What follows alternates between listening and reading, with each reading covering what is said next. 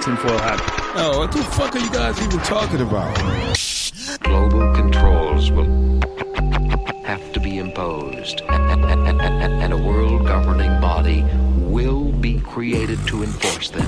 Welcome to Tinfoil Hat. We, we, we, we go deep, homeboy. Aaron, open your mind. From the fountain of knowledge. There's lizard people everywhere. That- that- that- that- that- that's some interdimensional shit. Wake up, Aaron. This is only the beginning. Dude, you just blew my mind. Are you ready to get your mind blown? Good morning, Swarm, man. welcome to Tinfoil Hat. You know I am. You know I'm here to do. I'm here to Rock. Okay, joining me on the other side, please welcome Jessica. Everybody, Jessica. No, please welcome Xavier Guerrero. What's up? How are you? I'm doing great. What's new? Uh, just giving out a uh, Nintendo Switch over there at rokfin.com. When's that happen? The end of the month.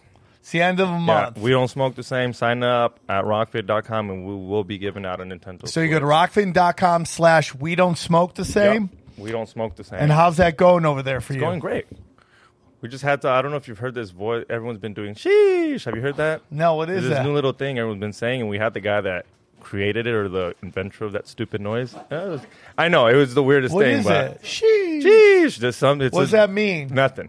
And This it's is being- officially I've my, never heard of my elderly moment. What are you Mine kids too. talking about? And on the one that two, the, the other senior citizen on I this show, no idea Johnny what- Woodard. What's going on, dude? Johnny, that's your first senior moment right there because Oh, you no, didn't know what the cool definitely kids are doing. Snapchat was my first senior moment. I have no. Is that I- still going? Yeah. yeah, yeah, yeah. It's a way. If you want to, in the modern era, if you want to get some nudes, that's you got to go on the Snap, and that's. uh And I just don't. But what understand stops me from the the It, guy's it tells gonna the make person. a million? It tells the person if It you tells. The only way is oh, go- Instagram does that too now. yeah. Someone just took a picture. Well, it's too late. that. Someone's asshole just dropped out. Come there, like, Instagram. What? oh my god. Johnny, uh, Broken Sims dropping, huh? Yes, yes, it's a good one. We did a we we did kind of a did it in two parts because you were doing some comedy and Yeah. uh, we.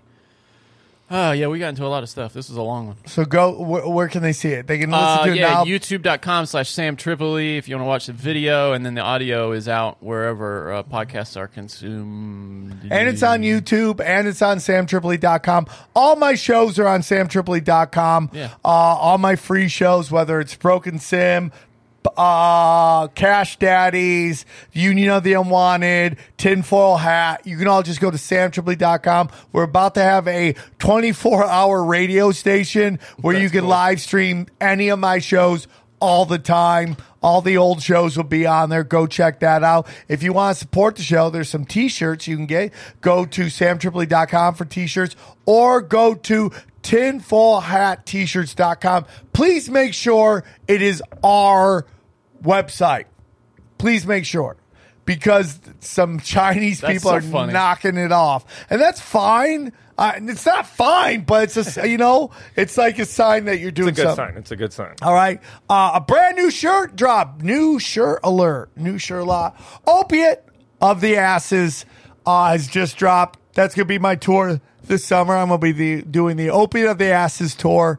And uh, you can grab the t shirt now. I love it. And it's based off of Opiate for the of the masses. It's opiate of the asses. So go check that out. The uh, Disney shirts are available. What else we got on there? Uh, we go deep, homeboy. Local celebrities started pushing. Uh, started Back? selling. It's back. It's because you've been wearing it. Yeah, I love local celebrity. I'm gonna be wearing that. I'm gonna be taking it on the road to sell. If you want to see me live, I got some great shows coming up. Okay, uh, I will be in Minneapolis at the end of the month. I'm bringing my good friend Yoshi. Johnny Betancourt will be joining me. He's shooting everything now, so we're gonna be doing that. Come check that out. And then the following week, I'm proud to announce I will be doing stand up at the hot new event, Shitcoins 2021. That's right. Shitcoin 20. I, I wish I was joking. I'm so proud to be there. The people who run Float, uh, Float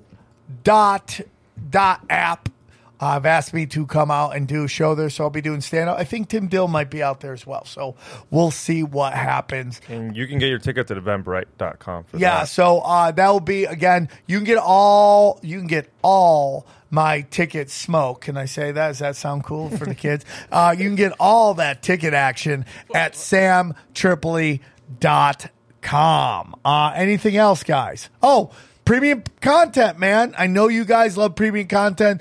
Two shows of this is uh, isn't enough. I'm banging out the premium content. I'm ga- banging out a ton of it. Okay, and you can go find all of it at rokfin.com. Whether it's uh, Tinfoil Hat Premium, my show Zero, Conspiracy Social Club is now there. Broken Simulation. Sim early there, Goat there, all that for ten dollars. You get all those shows for ten bucks. Plus, you get Xavier Guerrero's. Plus, you get Johnny's. Plus, you get everybody else's. So go check it. If you don't want to sign up for mine, sign up for Xavier's uh, or Johnny's Broken Sim. Whatever. Just use one of ours. Sign up. It, uh, it really helps. It is. It is the best way when you break down. So you're like, I want my artist to get all the money. When you actually break down how much money you make per sub, you actually make more than ten dollars. So when you're spending 10 bucks to see your favorite artist, you're actually, he actually makes more than that. Because what happens is, uh, everybody you go subscribe there, th- they make a little money off you too as well. So it's like, it's the best way to help the artist you want to support. And it's not just comedy. You got Whitney Webb's on there, Abby Martin's on there, Jimmy Dore's on there.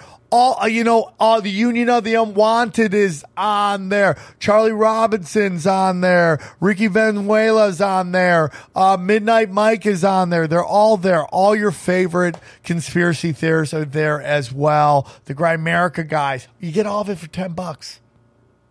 How great is that?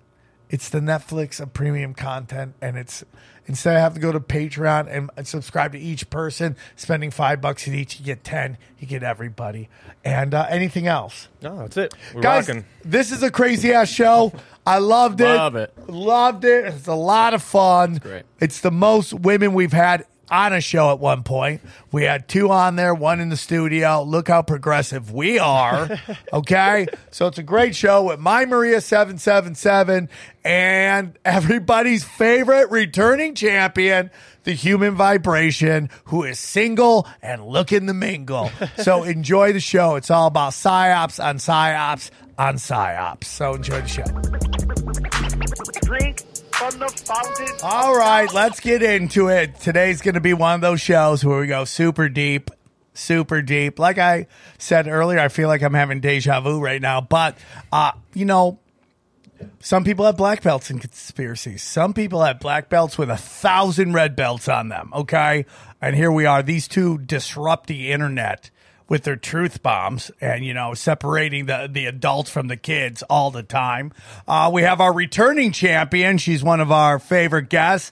Uh, you know, she goes deep. She told you that freaking JonBenét wasn't real and she stands by it. Please welcome the human vibration. How are you? Hey, Sam, I am excellent, and I'm so, so, so happy to be talking to you again a year later. It's It's been a year. It's been a, a wild ride. Yeah. So cool to talk and you brought a partner in crime. I I wouldn't say my, my twin flame. Yes, my Maria. Uh, she she. You asked me a year ago if I had anybody to talk to, and I was like, nope, I don't have anybody. And the most beautiful gift that has come out of my experience is true peeps, like true, like a vibe tribe, like true people. I, I truly found people that I resonate with. My Maria being what I like to call my twin flame. We we don't agree on everything, and we think differently on a lot of things, but we can just go deep whenever we are around each other, and I love it. She challenges me, challenge her.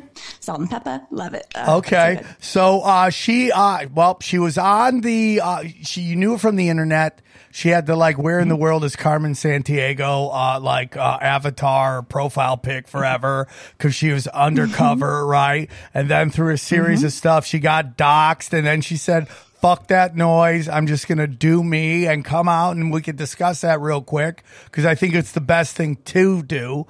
Uh, and we'll get her feelings on that whole experience. I'm very excited. Please welcome my Maria777. How are you, Maria? I'm so good. This is uh this is my video debut, Sam. So thank you for having us. Well, we're I'm so very excited. to have you on. It's a, it's an honor and a privilege, and we're uh, glad you could join us. And you know, you went through some stuff, uh, some very interesting situations. Uh, I guess maybe like you were putting out some stuff about Q drops again, and then a bunch of people got really angry with you, and they decided to dox you. What exactly happened with that whole thing? Well, if you don't know, uh, I was anonymous, had been anonymous for three years, and I was actually planning my unveiling this year. But uh, yeah, I did a post on Easter that really ruffled some feathers, and then um, I had the great opportunity to interview Ron Watkins, Code Monkey, twice. Uh, we've got another uh, podcast coming up soon. But uh, he had given me his hot take on QAnon and who it was and what it meant. And so after the the first episode that I did with him, I, I kind of teased it. I was like, "Hey guys, my followers, I've got something to tell you about." Ron asked me to hold off until um, you know Into the Storm, that HBO documentary was done and then when it was done, I was doing this little um, ask me anything, little Q and A session on my stories, and I finally delved into just just ever so slightly what Ron had told me, which involved Steve Bannon being part of Q and artificial intelligence and all this other stuff. And this whole group on the internet just lost their shit about it and got really upset with me. Uh, some people had figured out who I was, and they just disseminated disseminated that information everywhere, posted pictures of me and my mom, put my real name out there. Just really, really, really shitty stuff from people that are supposed to be in our quote unquote community. But they, I mean, they're still fucking with me literally every day. Um, they got upset the other day when I questioned Trump and the narrative he put out a couple days ago regarding vaccines and wanting credit for those vaccines. And so I'm a I'm a very apolitical person at the end of the day. I, I just want you to I don't want to argue with anyone. I'm not really here to change your what you think about something. I would just like to crack your eggshell like ever so slightly so that maybe a month from now or a year from now you'd be like that crazy bitch, you know, she was actually right about something or right about this. So uh yeah, got doxxed was really scary and uh, I have a real life stalker so that just kind of like adds to like the the level of um craziness in my life, but decided to um, come out from behind the camera or behind the phone, if you will. I didn't want my identity to be weaponized anymore. So here I am. Today's episode is brought to you by our good friends at Athletic Greens, the most comprehensive daily nutritional beverage I've ever tried. Okay. With so many stressors in life, it's difficult to maintain effective nutritional habits and give our body the nutrition, nutrients it needs to thrive. Okay. Busy schedule, poor sleep, exercise, stress, or simply not eating enough of the right foods. Okay.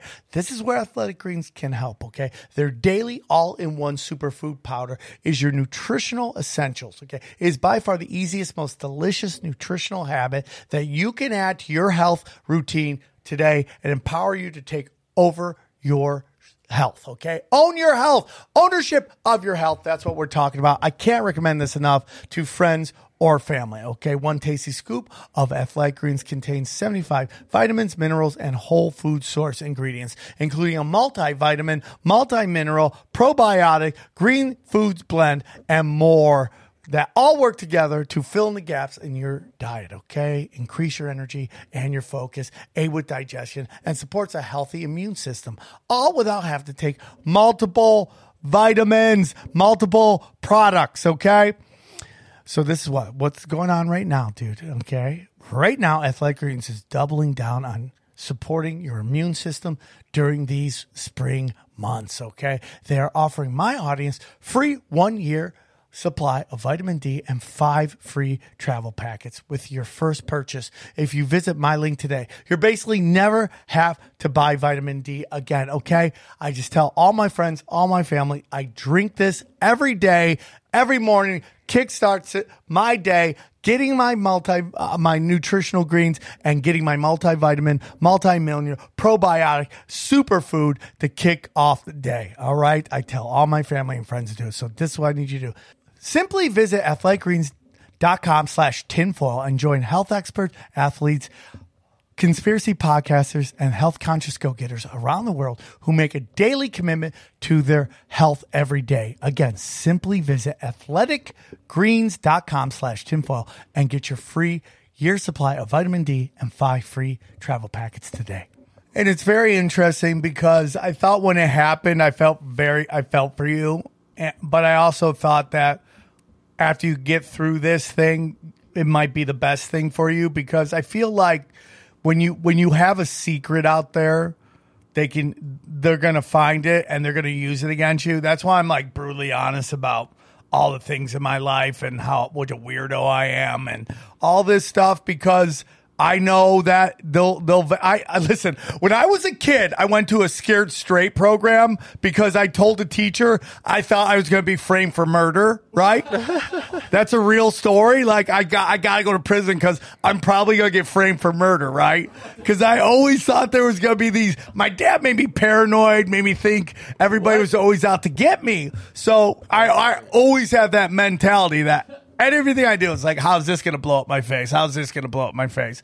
So I try to be as honest as I can. Nobody's 100% perfect, but you know, I try to put out everything to the world and so everybody knows it. So, you know, now this thing that, and you're still going through it, but y- eventually they'll get bored because that's just the way it goes. And, or they'll be lucky enough to find meaning in their life to move on, Right. to focus on what they're doing. And that's the whole thing. It's like there's so many people that, and I don't know who's going after you, so I can't say why they would do it or who they would do it or, or, or Oh, they're of seriously no relevance whatsoever and should not be named or talked about because they truly are, are that irrelevant. But uh, no, I mean, it, it is what it is at this point. My whole thing is this. Never, never did I think, I know we all have enemies and I, this whole community has a plethora of enemies. Never did I think I needed to fear within my own community that uh, my identity would be released. Well, my, you know, when you ever hear conspiracy, it's the right. They're always like, "Oh man, you know, the left just eats themselves alive." You're like, "Well, some of them, the conspiracy community, they just eat I mean, we alive." all do on every level. You know, you you you haven't reached a certain level of enlightenment yet if you if you think this kind of behavior is okay. Yeah, well, and it's also that like it's just like the you know one thing I do on this show is like I I'll talk to people who have a point of view I don't necessarily agree with. And like I think that's a real problem when you get into this world of like you know the truth and your truth is the only truth out there. And obviously with you two, you go very deep on some stuff that shocks people to their core.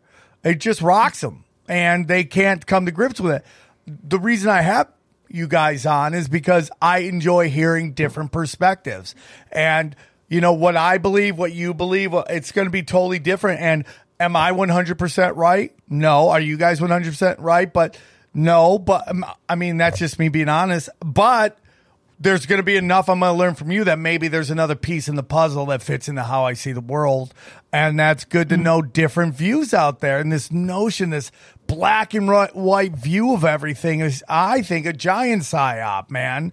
It's a, gi- like I was, I was driving over today and I heard on Sirius Radio, which is like the greatest worst thing ever. It's like it's great because no matter where you are, you can listen to your favorite radio station, but there's not enough people listening to it, so they just anybody can make ads on there, and it's all psyop ads, whether it's C CDC stuff, vaccine stuff, all that stuff. And today I had to hear about uh, Asian uh, musicians and uh, and them and they're like, oh, I'm so happy to represent my culture. And anytime I hear the word culture, I think completely manufactured bullshit to and, and just uh, just a combination of like psyop with opportunist. And that's not just Asian. That's all culture. Every culture out there. I think it's it's psyop and then just opportunist stepping in there. And it just it's just out there, man. It's just, and it's like people like to herd, like to get into silos with their own group. But I think where you are and what you're doing, I think,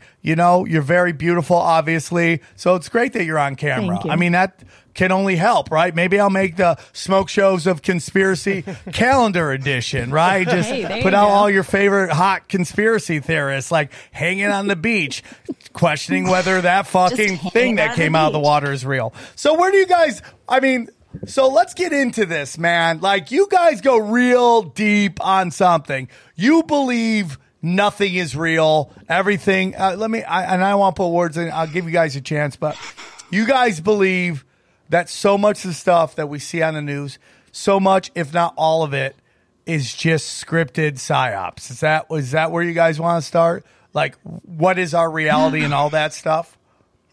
Definitely. Yeah, I'll Let me take say that one, one. thing, I guess, and then I'll let you go, uh, hit, hit it. Uh, just to kind of Please.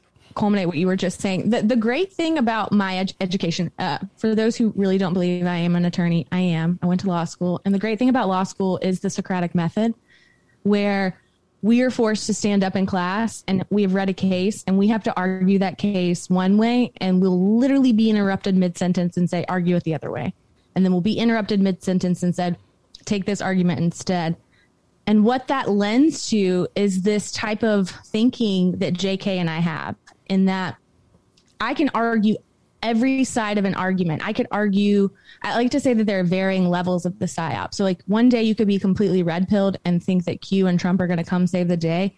And the other day you could be completely black pilled and you can view the the the simulation as we're about to get into uh, in all the ways that we do but at the end of the day it's just being able to have that discernment and have a conversation and if if you get to a point where the conversation stops for you and you, you dig your heels in the mud and, and you can't even consider the possibility of that argument then you still got a lot of work to do but uh h- how do you want to how do you want to do this love HB, what are I your definitely- well, uh, thoughts? first, I want to say to your point, Maria, my my Maria.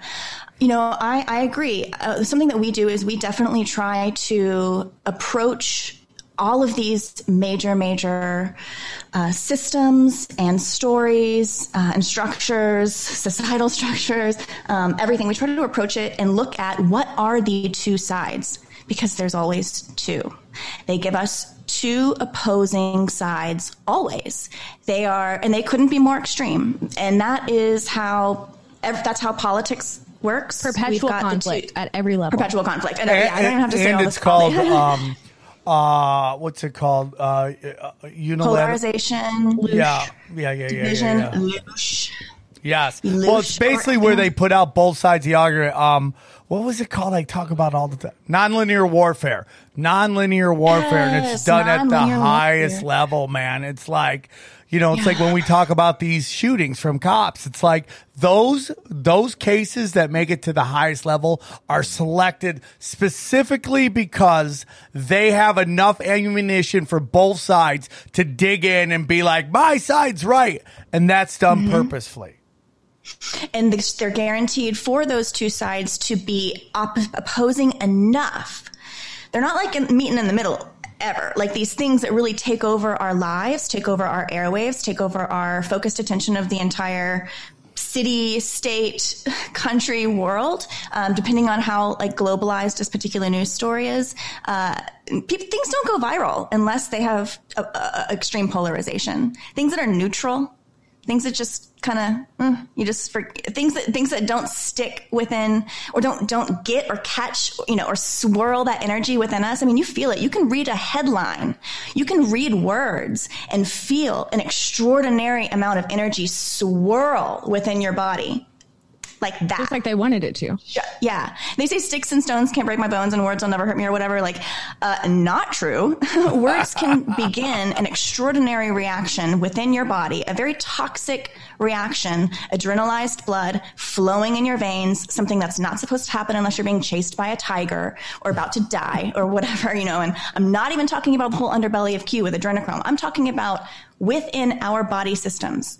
This constant these these headlines these these images these these extraordinary polarizations that we are saturated with all day every day pretty much from the moment we are born to the moment that we die to the moment we come on to cognition of like the things around us. Um, we it's polarization. It's division. It is polarity in every way shape or form. Religion science all societal economic. But but it creates that hypervigilance you know and it it releases the Mm-hmm. cortisol so you're like in this state of like fight or flight all the time Always, Your body's for nothing. creating cortisol all the time it's toxic. We're toxic. You know, we're uh, uh, we're we're toxifying ourselves. We think like, oh, there's fluoride in the water. We are, we are. But it's like Right. it's not about the fluoride in the water. It's not about the chemtrails in the air. It's not about the blah blah blah and the blah blah blah. It's about the garbage going into our brains. Could not that agree create- more. Could not agree more. All right, everybody, I want to tell you about our good friends at CBD Lion. That's right, CBD Lion, one of our oldest sponsors on the show, longest running sponsors on the show, and we love them very much. You know, these stressful times, you need tools in your tool belts, and no one can help you more than CBD Lion. I mean, they got everything. They got vapes. They got they got gummy. You like they got those new gummies The that you lemon like. ones? Come on, nothing is better than lemon. Dude, nothing's better than lemon lemon gummies. Okay, They, they also have the uh, new melatonin slumberberry variety pack, which I've heard is pretty cool. Variety pack, man. And that's what we're talking about, dude. They are the best of the best. I love them very much. They always come to my live shows and support. And here's what's really great. Okay. They, they have everything you need, man. They're, all their products are third party tested. All right. They even have a quick little survey, quick quiz you take that'll help you with deciding which product is best. They got everything, man. They got everything. Pre rolls, pre rolls of hemp flower. They got new strains of hemp flower. They got uh, lemon gummies, variety pack gummies, melatonin gummies, all this fun games CBD. Does it beat that? I don't think so. I love them. Every time they come to my shows, I hug them. I hug them. I try to kiss them. They're like, no, it's not, not like that, bro. And if you like that and you want to help out the show and you want to help our sponsors, just go to cbdlion.com and enter the promo code tinfoil. Okay, to get 20% off. That's CBDlion, like the animal.com. Coupon code tinfoil. Check them out. We of over 2,000 positive reviews. This stuff works. Give them a try one more time. Just go to CBDlion, enter the coupon code tinfoil to get 20% off what you consume with your eyes and your ears can affect you as much as what you eat. And I really, so like when I run, and I wish I ran more, but if, when I do run, okay. I have certain um, songs that I like to listen to. And I know some of these mm-hmm. songs aren't the most healthy songs in the world right? I know that they are like there's, there's some DMX shit, some Biggie Small stuff, some like Mm-hmm. some dude singing about witches, like it's all cult shit, you know. But it's the mm-hmm. beats quick enough that I don't hear my breathing, and it gets me pumped, and I and I can run. But I know if I sit in that too much, that energy is going to start affecting me it's going to start mm-hmm. affecting my chemical makeup, the water in my body. I mean, the energy that is my my loosh. I know that. So when I see people driving, like I, my favorite thing to do is go uh, Friday and Saturday night. This is how old I am. I just I don't really go out to the clubs. I grab my pug and I walk Hollywood Boulevard, and it is a human safari of awesomeness. Okay, right? And I just love to watch people. But man, the music that is banging and all that stuff, it is all fucking shooting and fucking and all that stuff, which is fun to listen to, but it's like all the time. And I'm like, It's electric. Yeah. right? And it's just like, go on, sorry. no. Go ahead. Go ahead. I'm sorry. Well, my whole thing is just like that energy affects you. I mean, how many rappers sing about getting shot? And then how many of them actually get shot? Well, that's we can go into. Well, a ask Suge Knight. Apparently, remember, remember old boy Suge Knight who was like assassinating people right and left. Like he was kind of known. For, didn't he like have like a? He had the body count as high as the Clintons, I think. And it's, you know, like oh, No, they were- arrested. didn't it? He's arrested. He ran over two people. Yeah, he's in them, jail. yeah. But they yeah, got, he. and So like there was a time when like like the story the story goes that like that people were getting a sa- hit like it was hit culture within hip hop and the media. You know, there was a whole like the mid mid to late '90s with Suge Knight like at the helm. He was he was murdering people right and left, and that was accepted and that was celebrated, which is so strange. Um, Kinda like he's- He was he was also just there when Tupac died. He was I mean he was there, held him in his arms. Was he like Right. Jesse Jackson when uh, MLK got shot? He's Yeah. like, I just stepped to the side a little bit. Yeah, maybe. maybe. Do you know when he did? They like there was two guys on that balcony, and they, the one guy gave a speech at a place, and he goes, "Well, basically, we just moved aside so they get a clean shot," and the auditorium was quiet. And like all this shit, like you know, you get into like why why is this happening? Eh, You know, it goes back to what we're talking about with culture. It's dude, culture is meant to lead a group of people to a certain direction. It is manufactured mm-hmm. in a fucking think tank. And if you take a look at, I hate to say it, we're going to lose everybody. Black culture, how much of it is gangbanger hoochie shit? Let's face it. it. dude. Let's face But here's it. the thing that culture is going back to your original question, that culture is carefully crafted yeah. for the black population. And unfortunately, some of them may not know any better. They succumb to it, or like that's the perpetuation of the conflict of the black versus white, the left versus red, or the left versus right, the red and blue. The whole two party system Crips and the Bloods, red and blue. Yeah. Right. The, the, the two party system permeates not only politics, but essentially every level of our society. They create these mm-hmm. perfect little boxes. They add, they make you stuff yourself into that box so that you only can be red or you only can be blue and you can't have a thought of your own outside of that box. And that's unfortunately what's the issue with our entire society at this time. Even even what we were talking about with those idiots that like to to fuck with me now they have created this little Q box that has Trump and God and religion and Christianity and all this stuff in it. And if it doesn't fit into that box, it's cognitive di- dissonance for them. They they can't hmm. they can't think of a thought. They can't articulate a thought outside of their own or outside of the ones that have been carefully crafted for them. So I will get into that because I think this is a great discussion as well because you can sit there and go Q was a culture as well. And I have no problems with telling telling you that me and a bunch of my friends were into that thing because not that and I said it all the time. I don't know what Q represented.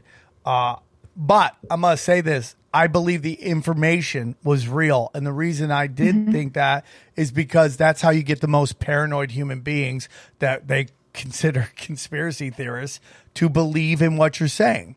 You, you, I think that a part of a giant psyop that's going on right now is this movement by the elites to convince us that we can't do anything to them. There's nothing we can do. And by releasing all this information that I believe is true, or a lot of it, or enough of it is, it allows us to go, oh my God, the arrests are coming. The arrest never comes. What happens? Oh man, there's no hope. They we sit around on our ass and keep waiting. That's the thing. People love to um to condemn me for this right now, but they haven't been following me for the last three years. I love Q. Q got me into this movement. I would not be where I am right now without being obsessed with it, without doing the research and breaking it down. And I think if you were there in the beginning, Q leads you to this kind of what I call quantum level of thinking that you have the ability to kind of process something and pull from all these different resources, um, kind of the way they did on the boards. But uh, just because I call Q a psyop, Q is a psyop by definition. That does not mean that it has a benevolent or malevolent attachment to, to it. Psyop, by definition, is just psychological warfare. It's inception. It is mm-hmm. planting an idea in somebody's head intentionally. And so mm-hmm. Q is a psyop by definition.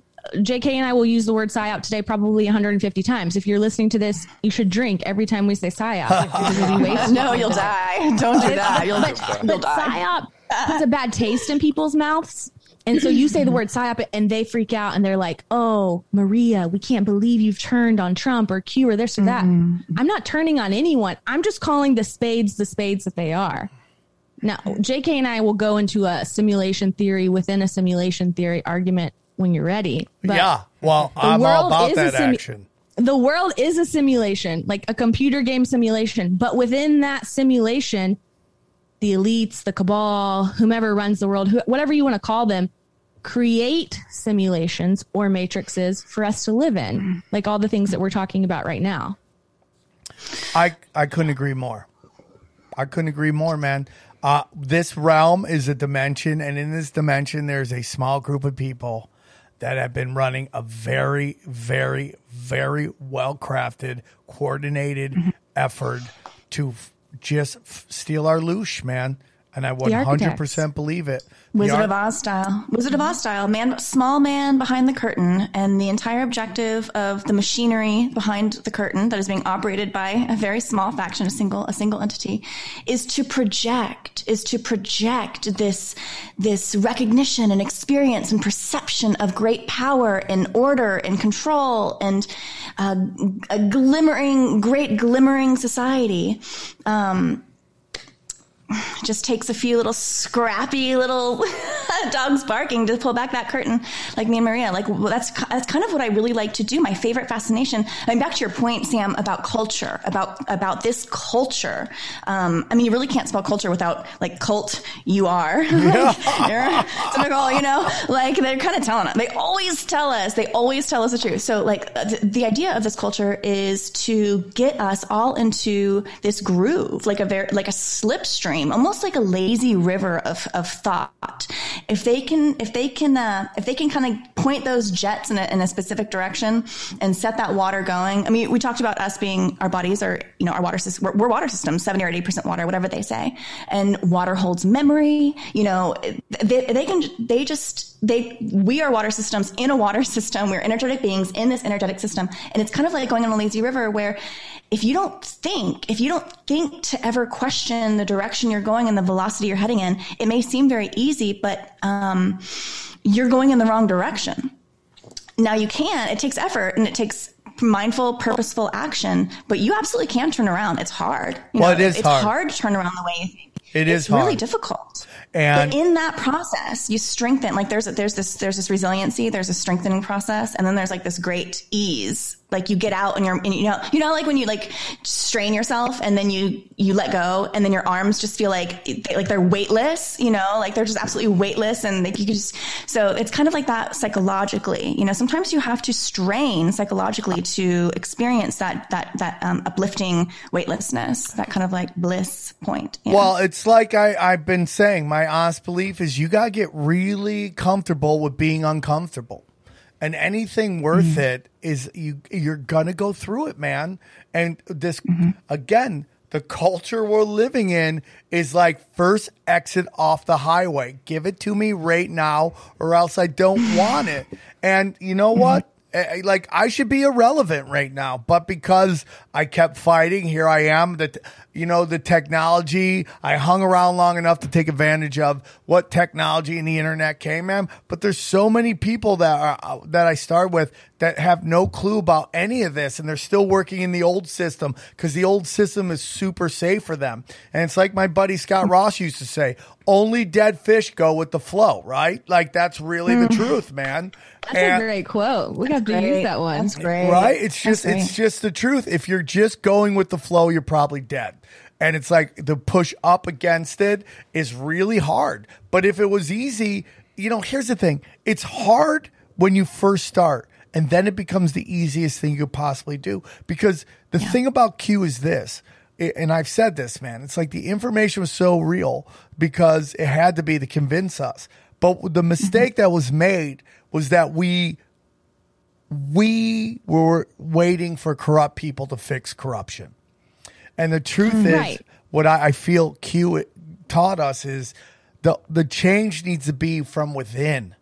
That's where the change you have to work on you and what's inside you. And that's the Yes. only way you could change. And by doing little things around you, the the model of abundance, giving people, helping those around you. That's the change you need to make. This show makes change by putting awareness out, and maybe we pop a couple minds like champagne bottles, but that's it. if we're co- trying to f- change this this whole thing, man, it's such a giant fucking task, and we could lose ourselves in it. Like when we talk about mm-hmm. child sex trafficking, right? It's like if yeah, we want to save every child, but if if all we do is focus on that, we're going to lose ourselves. And what is the point of trying to make the world a better place if if you're miserable? That's my whole. Okay, so let me let me comment on that. J.K. and I will go into a discussion on how Epstein, Maxwell, Epstein Island, Little St. James, all of that is a psyop. And, and what it does is it does exactly what you were just talking about. So you want to save every single child, that has ever been human trafficked, every single child that has ever been sexually abused by some sort of elite person in this world. Now, what Epstein did and what Maxwell did in this whole narrative, we like to say that those people aren't real, whether they're actually a projection of the simulation or a, a character playing a script, or they really are who they they're supposed to be.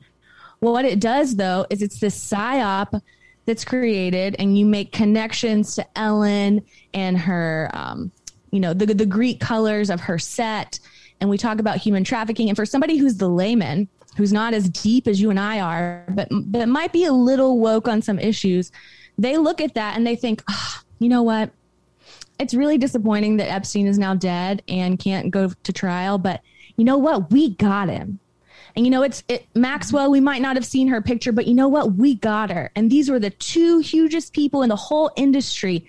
And we've wrapped them up in this nice little box. And so the, plebe out there who doesn't really think of, of this other than what they see on television, now human trafficking has been wrapped up in this nice little box and they don't ever think about it again. When in reality, there are thousands of Epsteins and thousands of Maxwells and human trafficking happening on every level in every country and every religion. But that conversation stops because the psyop worked.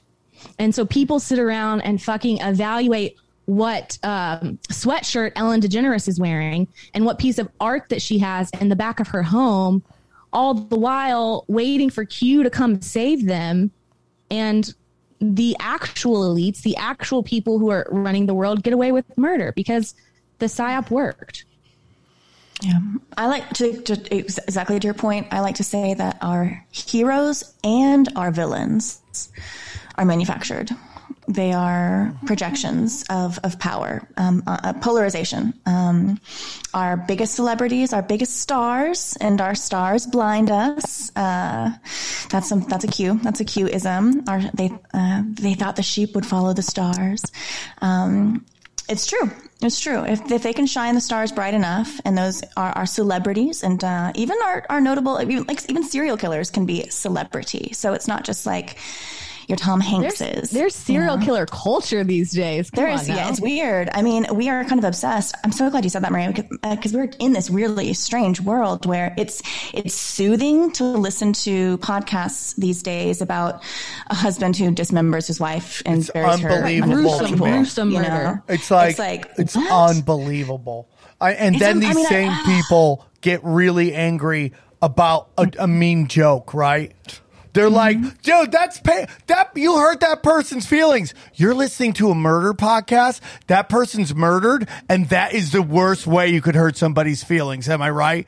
I mean, the mental gym. Your past feelings. sure, yeah. Right? I mean, like, it's like the mental gymnastics that goes along with how some people see the world. I, people also still have families out there in most cases. You know, I, I, I'm sure they love it being dredged up on court TV every other month. I used to watch a lot of that that serial killer stuff, uh, all that murder stuff, and then one day I had kids, and then one day I watched this woman. They told this woman that her son was dead in the field, and they like the cop brought her to the car, set her perfectly up so they could just film the whole thing, and I'm like, I mean, dude, it's like, why am I here All at about this that moment? loosh. It's all about Loosh, that loosh. baby. It's all about that. You bring in the murder, com, the psyops, the operations, the whole that. But is anything real then? What if No. if none of it's real? Nothing. None of it. I think real shit in real life, familial shit, bad stuff on a like bad shit happens, and I think it happens on a very personal level. And, and I think that that is that is generational trauma. That is that is your that is close knit trauma. It doesn't have to be your exact family, but it's someone within. It's a, it's uh, usually get and hurt people hurt people. So if you you know and and gener- that's how generational trauma goes goes down. But that is always behind doors. What I think we're projected, I think we're projected a um, a mirror inversion of reality of the bad stuff that actually is happening on a on a on an individual level. I feel like through our screens, through these stories, through these constant onslaught of traumatic stories, I think they are they serve a, a purpose to to constantly re-traumatize someone who may have been traumatized as a kid and most trauma is unresolved let's be honest like it's very difficult to even if you do therapy you know it's you you carry around trauma we we we we carry trauma with us lifetime we trauma. operate an entire existence in the trauma, trauma. of our trauma-based mind control and not Yeah. till we get to our 30s do our eggshells start to start to break and you're like oh shit i've been doing this my Mm. And I- entire yeah. life isn't this Could how not freud was more. right Could not agree Mm-hmm. more. And I'll tell you, man, there are people like I, there's I, so much, and particularly ki- children of wealth, grow up with with pretty much everything they could ever want, and like Mm-hmm. Buddha said. And he could be a psyop as well, but because he was a rich Yes. kid, right? Most definitely. You know, I mean, like how many of these cultural people that have changed our culture are all trust fund kids. I mean, we could go through every show we've done talking about Yeah. who's this kid, you know. Um, it goes back to money. And you know money is a measurement of our of our energy. They call it currency. They don't call money currency because currency means money. They call money currency because currency means energy. It's a it's a measure of flow of energy. And i feel like there's a lot of there's a lot of um there's a lot of uh, loosh energy. Loosh is energy. Loosh is our energetic uh, byproduct. And whenever we feel swirl energies within our body, you know, we are the carrot is is money, and that drives that. You know, these households that seem to have everything on the outside, they are they can be. They have a, a higher opportunity of being completely empty on the inside of what really matters in life spiritually. And I think that money is our God with a big G because it is it is um it is just a tried and true way to get humanity away from center and manipulate men into doing extraordinarily destructive things to himself and others in the process. Okay, I, I think that's very interesting. I, I'm not against what you're saying because I mean, you- yeah, you got to pay your mortgage, but there is a time to we, we you know, money money's an illusion. Money is real. If I don't pay my rent, I'm out. but it is um it's just, you know, if I have a hundred dollar bill in one hand and a one dollar bill in the other hand, and I light them both on fire at the same time, they're going to burn just as swiftly. There's nothing inherently different with this thing. We know that. We know that. Money's a game. yeah. It- It's, it's Yeah, all it's- monopoly money at the end of the day. It means what we think it means. It's worth what we think it's worth. Everything, unfortunately, is We'll based do on some crazy shit for a dollar. You know, like, like Yeah. uh, gun to head, you'll do some crazy shit for a dollar. yeah, I mean, there's some And videos by on the internet. head, What are we doing right now? We don't get paid for this. This Are you getting paid? Girl, we got to talk offline. Well, Yeah, you know, right. money used to be based on uh, labor. That's you know we've had guests come on and talk about that. That's why gold is worth what it is because the amount of labor that goes into it, and you even see into Yeah. digital currency the amount of mining it takes to each currency. Energy, energy, energy, energy, energy. energy, Mhm. energy, energy, energy. But going back to what I was trying to say about rich kids is that, I mean, let's take a look at this Asian hate thing. You want to talk about manufactured? This is like Yeah. this. If you That's study this I'm show glad you brought long enough, if you study Yeah, this show long enough, it is it, you could watch it happen in real time. And it starts off with, with first of all we have all this stuff going on with um, coronavirus the panda flu whatever they Wuhan, wanted to call Wuhan, it. Mhm. that sets down that sets down the the, the, the framework right? And then Yep, jeremy lin comes out and he won't tell you who said it to him but he'll be like i'm the victim of asian hate. Who did it? I don't want to say who it is. But they run with it right? So then these videos come out. And these you know it's like are these videos real? Are these asians being hurt? 100% And that gold spa, the gold spa, the shooting where it was Asian, they were targeting like they went to like they shot sixty people. You know, the, I can't remember which city it was in. Was it Atlanta. Atlanta? But there was a yeah, Atlanta, um, and that was all around the same time. So that I feel like there was a pile on a. a, a that's how you pile. create that's how you create a movement is by Yes. showing that there is you know uh, a pattern You know, and, and, and we go back to Asians when we talk about this all the time. Asians have the highest uh, standard of living. They have the most college educated people in their demographic. They have the most two parent households. They have the most doctors of any demographic. And, uh, you know, we say about white kids all the time, why wouldn't Asians be any different? You have kids growing up with a lot of wealth and they're growing up behind, uh, you know, um, gated communities and nice neighborhoods too. Like, why wouldn't they be just as soft as super rich white kids who like, w- wor- like the things that, what do the rich kids always tell you?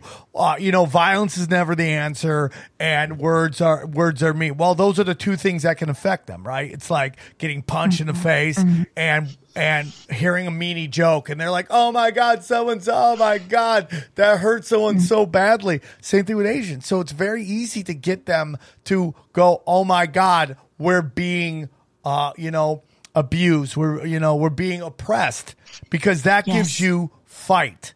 When you have everything set up, you're looking. It's like you want to you want credit for oppression you're not going through. You're looking for for credit. You know, it's like when when it's that Am- perpetual conflict that we are talking about. They just want two groups of people to be at conflict all the times. hundred percent. Yeah, I'm so glad you brought that up too, Sam, because it goes to show that when uh, uh, when you tell a group that they are marginalized, when society is constantly reinforcing this marginalization, when the news is constantly reinforcing the marginalization through the all these stories of okay, if you're X, you're going to get beaten, you're going to get, uh, you're not going to get hired, you're not, you know, basically we're constantly shown um, all of these groups are less than. We're just told that. And so if you are in that group, it's very natural. It is a natural response to to feel to to to, to not go, hey, hang on.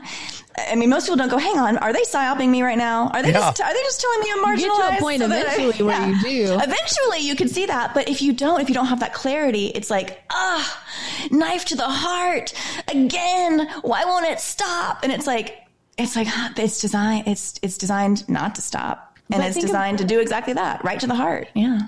think about the way that they intertwine this whole Asian psyop. So at the v- very beginning of the quote unquote pandemic, if you recall, there was a great deal of of Chinese people, I think, in Italy at the time, and people were were being very judgmental to those Chinese based on COVID that was coming out, and so. Uh, the country of Italy at one point in either January or February of 2020 actually encouraged hug an Asian, hug a Chinese person in Italy Day. They they made it like a holiday. They called it out loud. And then all of a sudden there was this trickle down effect of well, we hugged all these Asians in January or February, and then COVID started spreading. And so the, these biggest hotspots mm. were Wuhan and Italy. And then you have Trump, who's perpetuating the quote unquote China virus, which I, that is what it is. And I think, but that, that still parlays into this conversation of, yes, he was trying to show that it came from China and whatever, but, but that's still part of it. And then you have this whole thing going on as well. And the uh, Asians being hurt and persecuted and, and, and, um, just based on their race and stuff like that. But it's this whole trickle down effect of the psyop, and it starts it it permeates so much more, and it touches so much more, and it's these little, um, what am I? Almost like you're going down the lazy river and you're kind of bumping on the sides, as J.K. was talking about, and each of these reinforces this stereotype or this loosh event that they are kind of lubing you up for, preparing you for. Totally I agree. and Sam, completely you said agree. It earlier, you said framework. Yeah, you said framework earlier, Sam. You said that they lay like there's an, an initial trigger, and that's Yeah. the framework. That's the, the key, and everything else is built upon that. When you said that earlier, just the word framework, I was like, ah, because when you think about my, everything's framed. Literally, if the framing, our vantage point, the, the point from which we are, are are looking through the lens, whatever issue it is, that initial frame is everything is is absolutely everything the framing is everything And But that, that initial frame is almost the lens that's created for you. yes. And and so you get to a point where where you're only wearing this one pair of glasses. It's got all these frames on it. And you don't realize eventually that you can take the glasses off and you can take a step back and you can look at and and truly see I think you reach a, certain level of enlightenment and then you really see how everything is manipulated. And that's why we say everything is a psyop because it truly is. Th- there is a manipulation, there is a purpose, there is some sort of theme behind everything that you see, behind everything that you participate in every single day. And and that's why she and I say everything is a psyop because everything is very carefully crafted to make you think and to make you act in a very very specific way. Because we like to say, um, and and getting into like a chaos magic discussion real quick that I, we believe, and you can quote me if I'm wrong here, JK, but this is a video game type simulation that we live in, and I find that these architects or these these elite, this cabal, whomever they are, they can't control you directly. They can't actually get into your body and control you, but they can make pattern and order through all of these different simulations within the simulation, so much that they can predict almost exactly what you're doing every single day because of all of these psyops, all of these simulations that they've created. So they can't control you directly, but through pattern and order, they know exactly what you're doing at any given moment of any day. I couldn't agree more. I Couldn't agree more. Yeah, I mean, I, I totally. Jinx, you bet you owe me a Coke sample. But then I, I can get into a whole discussion on artificial intelligence. I- Like We'll do that. We'll do that. We'll do that. I just Okay, want, I just real quick. I just, you know, you could see with the news, right? Like when a white little w- girl goes missing, people lose their skull, and, and they know that Germany. they know that elicits a certain response. When a black little girl goes missing, it does not elicit the same response. But that's that's all part of it. They do that intentionally. Right, right. But then you look at a when a black man is shot by a white cop, it elicits a certain response. When a white man is shot by a cop, it does not elicit the same response. They are emotionally playing you. And what the mm-hmm. thing is this is like most human beings, most, if I'd say to 95%, are just wonderful people and they're trusting. I know, I know you don't want to believe that. I believe that most people are really good people. Maybe 95's high, but I believe in humanity are really good people, but they're super trusting because we, we like to project us onto people. We, when we look at Hillary Clinton and she could be a psyop as well, but we project that she's our mother, our aunt, our sister, depending on what age you are. And our aunt, our mother could never, our grandmother could never do that. So Hillary could never do that because I could never do that. And that's what we do. We project onto them and they take advantage of that projection. And they, they mm. manipulate us. Well, they created the projection. That's the Yes, they thing. did. So they Oh, created Sam, the so glad you said that. projection, and then they have you empathize with the projection, so that anytime something happens, you go back to this projection and the memory that's created within you. And I mean that that's all part of the psyop. That's all. and they part of it. bake in familiarity. You know, you mentioned, I think all politics is a psyop essentially. I think every politician operating on a federal level is essentially a, a puppet in a way. Um, and I think that all of politics is is theater. And I think that our politicians are are, are handpicked and, and selected crafted and molded in such a way that we we have that kind of built-in familiarity with them. We we we see them as our mother. We see them as our sister. We see them as our our because they have they have there's a almost like an archetype, almost like I used to, I like to use the word template. It's about you know everyone that looks the same. You know, it's like this person looks like this person. This politician from the, the UK looks exactly like this politician from California or whatever. You know, and you kind of or throughout time, throughout history, the celebrity looks like this old guy from the 1800s. You know, uh, so I like to explore that. But I think that there's something deeper in that. It's not that just these people happen to look alike. I think that there is when we're when we're given our our big characters with a capital C, our, uh, the the ones that take up a lot of our understanding of, of the world, um, our politicians, our stars, uh, some of the biggest of the big. I think that they are just carefully designed to be one of those archetypal faces that we just see everywhere throughout everything and we will let him slip by like a trojan horse. Like we'll just let it we'll be like oh that guy. I know that guy. Come on in you know? And we don't know him. Uh, he's not even a real guy you know? But it's like there's something there's something very specific about the familiarity aspect. So thanks for letting me run on that little tangent. But you, No, it's it's you said something it- that I that I really enjoyed. casting directors. I mean, most of them are just plug and play. It's just like you look like You sassy. even call fa- it like the director of the CIA, the director of the FBI. You know, it's like acting director. It's like okay, No. I, I agree with that. Like you want, you know, it's like I tell people, you want to be a great actor, learn to be a stereotype, learn how to plug and play, Mm. right? Sassy black chick, uh, you know, uh, Yeah, mean white junk, become guy- familiar. yeah, plug and play all the time. The people who look like stereotypes in Hollywood move much quicker. Plug and play, Wow, plug and play. Mm. interesting. So, I mean, I'm Yep. down with uh, everything you guys are saying. To, uh, my question is, how deep is the facade? I mean, like for me, it's like uh, you really got to ask yourself if if this election was uh, uh, was stolen, and I believe that there election's was not real. something done. Okay, we can get into that. I think we should never vote again. I think the voting should stop today, and I think politics should stop today. I think How can elections are called any sort elections of- because they're electric, and voting is called voting because it's a voltage. It's another fucking energy. It's just it's red and blue polarization. Couldn't get more opposite on the color on the visible light spectrum. Than anywho, let's stop. I want to run for president and say, don't vote for me. In fact, don't vote for anyone, and don't ever vote again. I would like to that's be gonna be- president to just completely dismantle the system. Yeah, entirely. game over. Because that's We're the done. thing about Q. Q, Q. Let's pretend Q's real. Let's let's take the red pill today and be completely uh, the red pill romantic, as I like to call myself.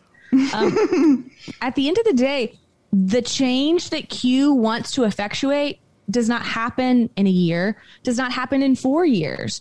You know, Q. What Q wants to do takes decades to drain the swamp, because otherwise, what kind of event are you going to have that's actually going to bring everyone down at once?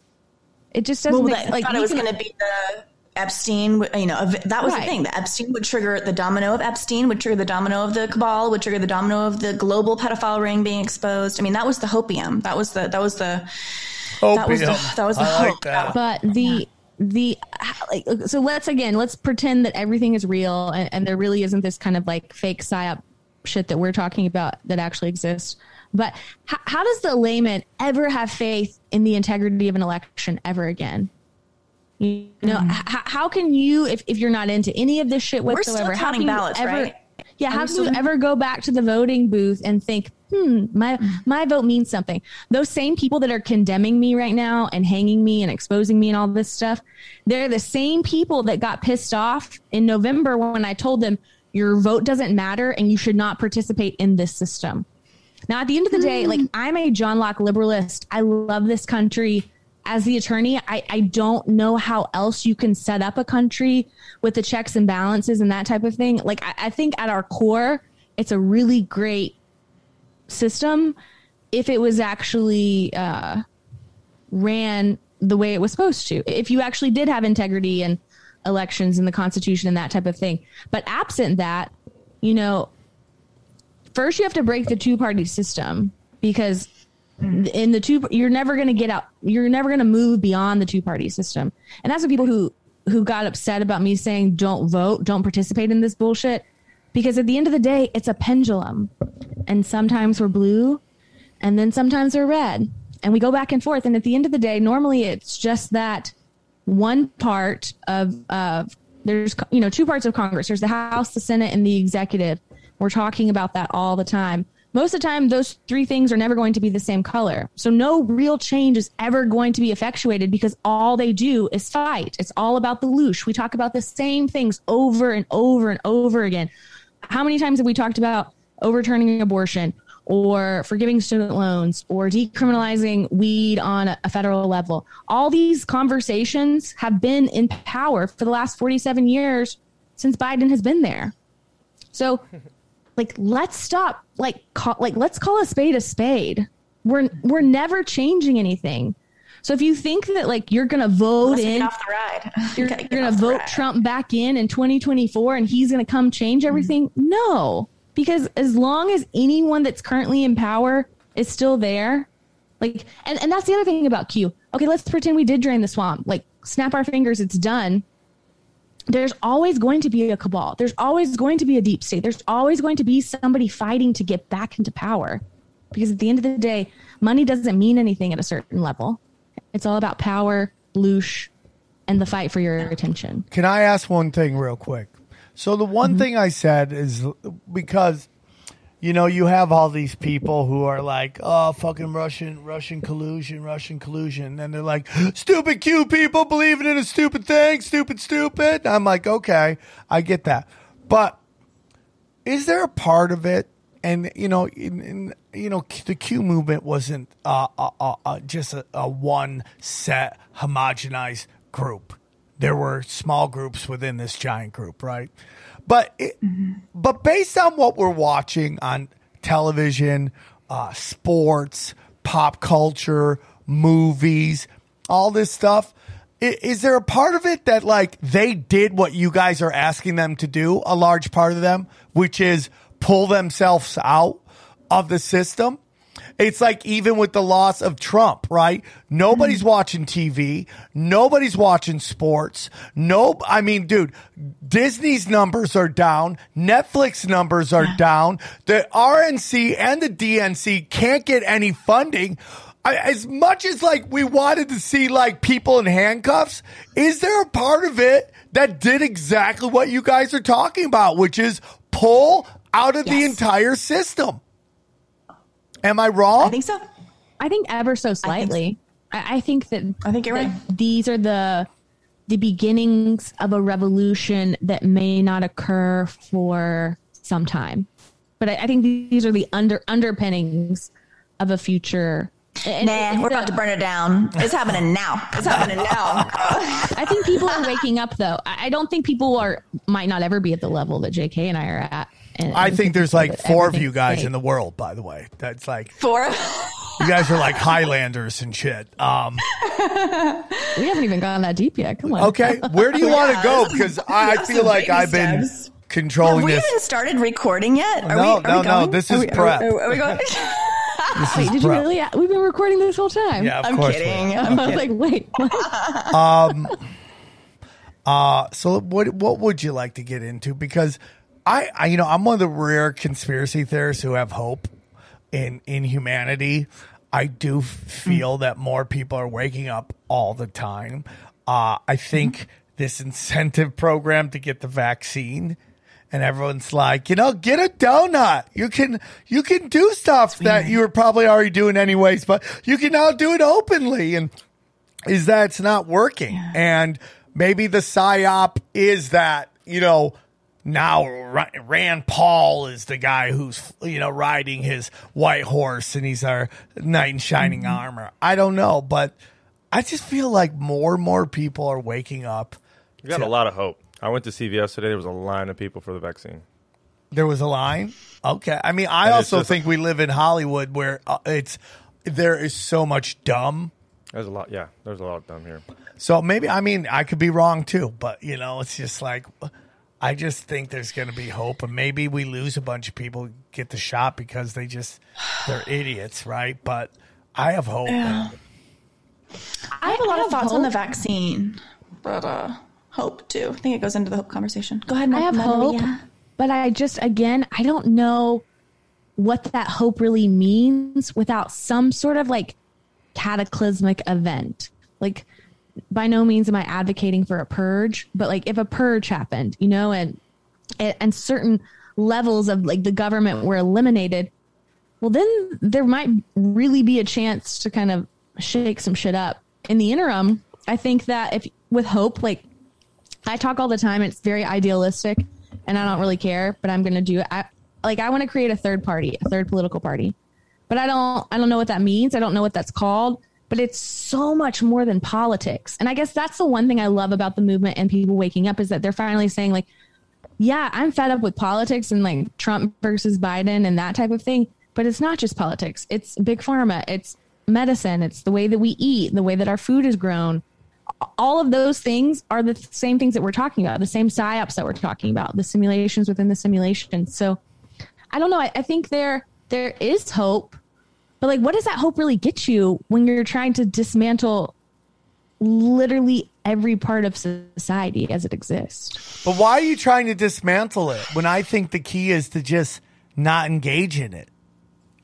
Yeah, that's that's where I'm at. My I believe that the only change that exists in this world is the change that you can affect within yourself. Uh, yeah, I and by totally doing agree with that, I think that by by affecting change within yourself, by living, I think that there is something really magical that happens when your your your head and your heart basically like the path you're living versus the path you were meant to be on. When those begin to get closer and closer and when those hopefully one day when when those connect and when those are one and the same um, i believe you're the entire world around you is changes with you you can't change the you cannot change the world around you unless you affect change within yourself and there's this quote i think it's i think it's called be the change be the change you want to see in the world I'm probably getting that quote wrong, but um, I think that No, that's, that's the correct. key. That's the key. I had to make, I had to make some very, very uh, pivotal, very, very big, critical, significant changes in my life. Basically, all the things that kind of make up like your station stature in life, personal, professional, blah, blah, blah, blah, blah. Change changed uh, in the past year. I, I made uh, extreme changes to myself.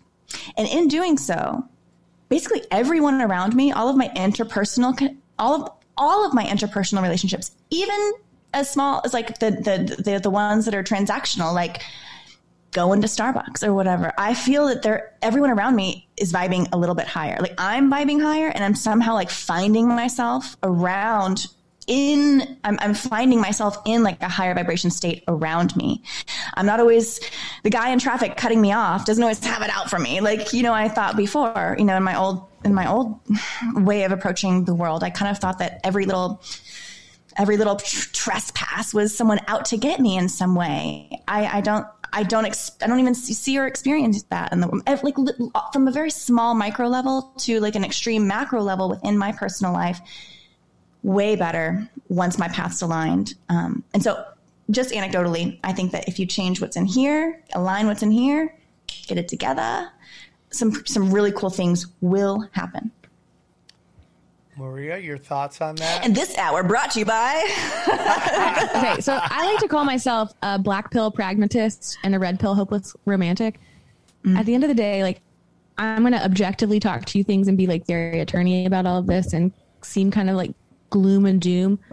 But I think like I don't want to leave anyone behind. So as much as I can be gloom and doom and nothing's going to change, I do want to change it.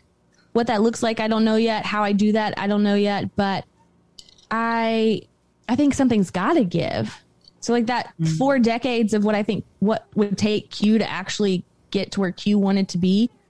I don't think that's going to happen, but I still want to figure out how to I don't know. I, we just can't keep going at the pace that we're going. I don't see how like the two party system continues. So so if we're talking about the things we were you were just talking about, the way that people have kind of withdrawn from society. They're not doing Disney, they're not going to sports, they're not engaging in television and that type of thing. That's all great. And that I I, I think that are those are signs that things are changing and we can make all of those changes, but there's still going to be people in power. There's still going to be people making decisions for us. Now, I think the presidency in and of itself is a loose loop in that I talk about this sometimes on my podcast. Uh, who really fucking cares who's the president at the end of the day? What has the president done? Obama, Bush, Trump. Trump was very entertaining. Let's be that's not right. That's not what did they do themselves, not Congress, not all these different things. What did they do that affects your life on a personal daily basis every single day? Maybe the Trump tax breaks, maybe. Maybe that affects you on a daily basis, but otherwise, they don't do anything. Yeah. Yet And we even then, those devote be our satisfying. lives to them. We we have a four year loop where it's just these kind of ebbs and flows, these bell curves of going up to the primary, coming down off the primary, going up to the election, coming up after the election. And at the end of the day, it doesn't mean anything. These people don't actually do anything, but it's this celebrity that we become obsessed with. process, and we just talk process, about yeah. the executive all the time. And in reality, the executive does nothing for you. I agree. Okay. I totally agree. And I think I think it's very interesting. My interesting. Maria for president. yeah, um, 47, baby.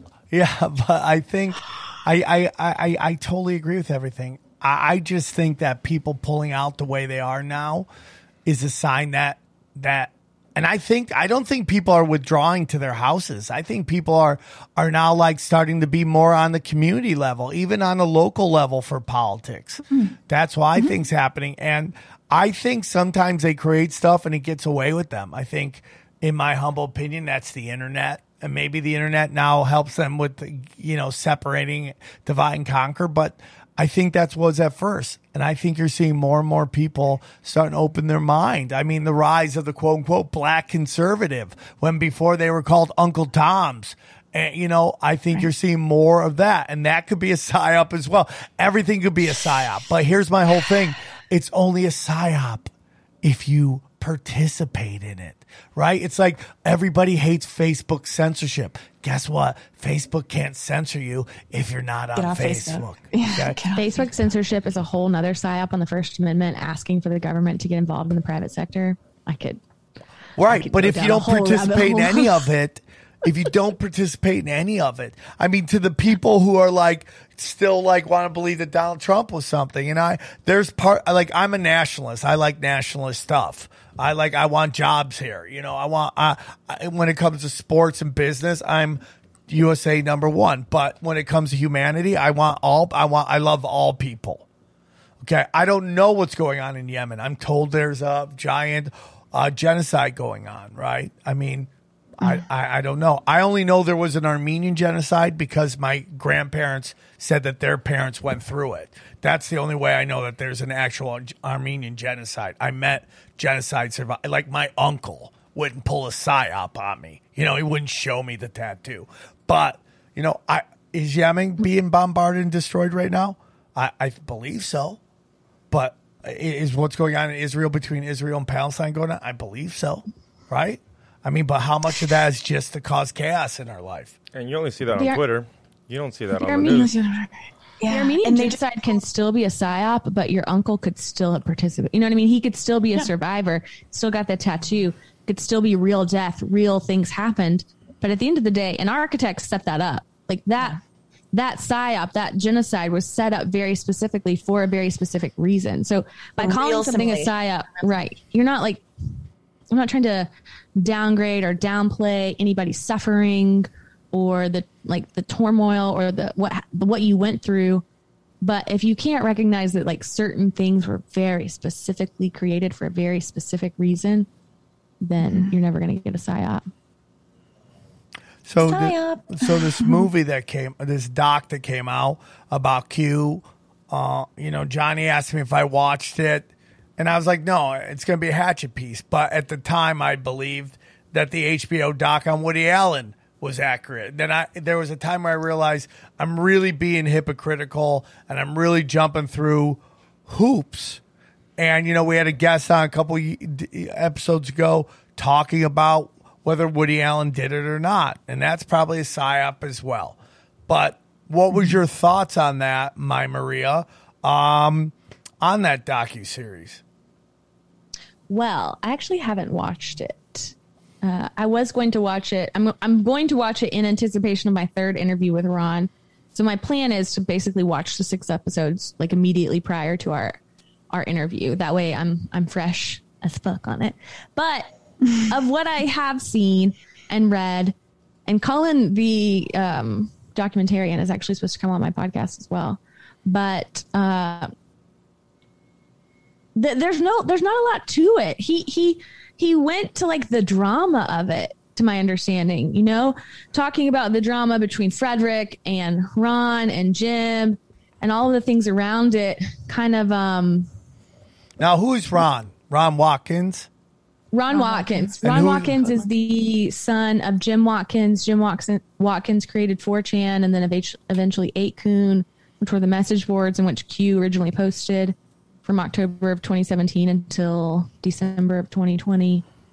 So Ron is calls himself Code Monkey Z, and really up until just in anticipation of November, which is very interesting, a different discussion we can get on, was kind of a no name to the outside world unless you were, you know, down deep in the chans and you knew who Q was or or that type of thing, you would know who Ron was.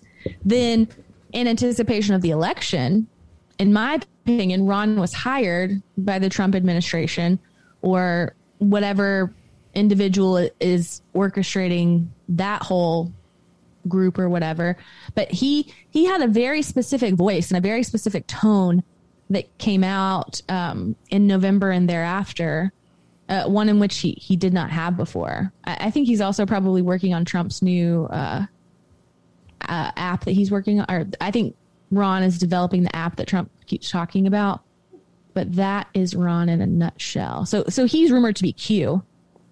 I don't I don't think he is Q in my opinion, and, and I can go into a, a bigger discussion of who I think Q is. Who, who do you Into think the Storm, Q is? Have you ever seen the show? Do you watch TV at all? Do you watch Netflix? There's a show on Netflix called Travelers. And the premise of Travelers are is that there are people from the future that have been sent back, and through the quantum of the deep web, um, this supercomputer called the Director sends them messages from the future, and they're supposed to come back and try to um, avoid mass casualty events, like set off like this certain chain reaction happens that destroys the world, and they're going back trying to like stop things at certain levels from from that happening. So there's this whole argument discussion that there's a supercomputer in Tyler, Texas called Tyler that is real that exists. And Tyler is kind of the supercomputer of supercomputers. And the the argument goes that Anonymous that came out what was that 2010 2012 sometime around there was the first failed attempt of Tyler the supercomputer. So Tyler, the supercomputer in the future, is now communicating with Tyler's the supercomputer that exists now, and it's breaking its kind of source code to save society. And so it's doing that by by taking these elites down, by exposing the pedophilia and the crimes against humanity. So Anonymous was his first failed attempt, and Q is now the next attempt at that. And I, I think there's a, a very interesting discussion in that. I, I definitely think that Q is part AI, part supercomputer. And I think that certain people harnessed that to their advantage and kind of formed a psyop in that. But, but I think at its ah. origin, that that Q is, is a supercomputer from the future. I there we go. That's what I was waiting for. A supercomputer from the future. Yeah, but human vibration. What is your thoughts on that? I mean, because that's some interesting. Because I'm all about that action, but how does that fit into your uh, your view that everything is a psyop, though? I love it. I love it. I think um, I love to explore the technology side, and I think that My Maria is really onto something with the connection to the Tyler supercomputer. I think there's definitely something there. Uh, I mean, Q reads like script, like like a coded script. Uh, it, I mean.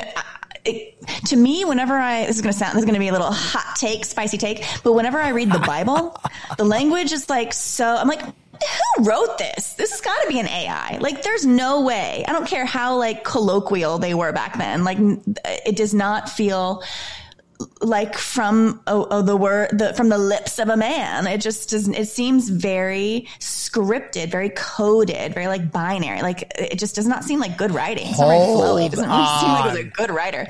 Hold and that reminds me on, of Q hold drops. on, hold on. Uh, it is of your belief. Religion's Religion is the biggest fucking psyop that exists. Q That- is a religion. Q became a religious experience for many people. And even though it was like kind of within the slipstream of Christianity, I feel, mm, I feel like it was its own little deity. I feel like Q is a, uh, is a, um, Q is like yeah, a, like an a, analogy like a little, for like a little messiah. Like, yeah, he's an yeah, yeah, a messiah figure. You believe in him. You have faith in him. He's coming- Him, he's coming back. He's coming to save you. You can't question him.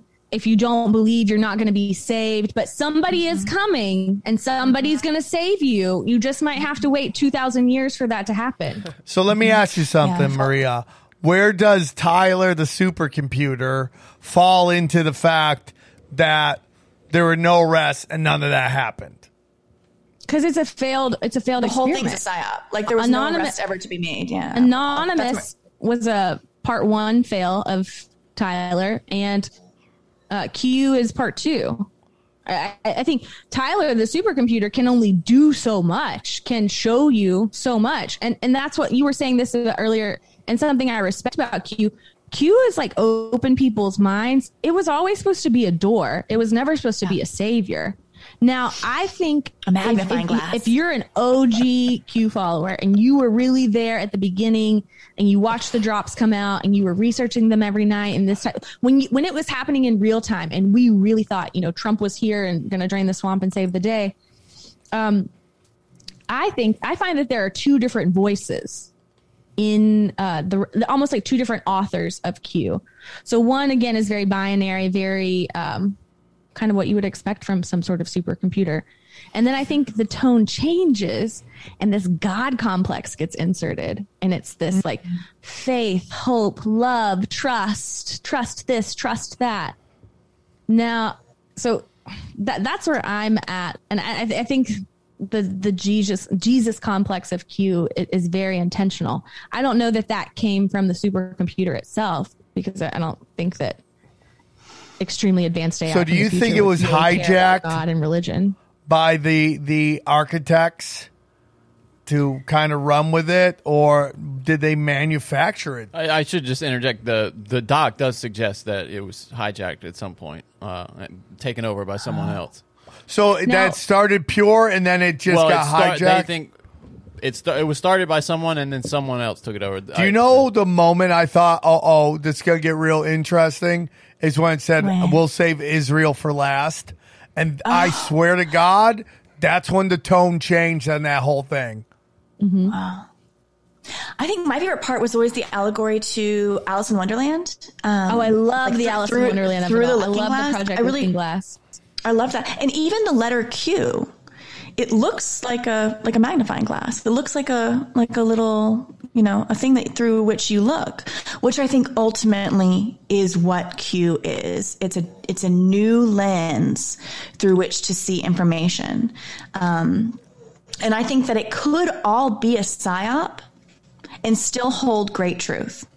And that's where I'm at. That's where I'm at. I think that there is something extraordinarily significant about the, about Q and about the whole. Just like I think that there's sort of something extraordinarily significant about the Bible, I can still question it as an authentic uh, an authentic record of uh, of how it's presented to us. But what I do think that th- I think there's a reason that it's in our purview and in our psyche.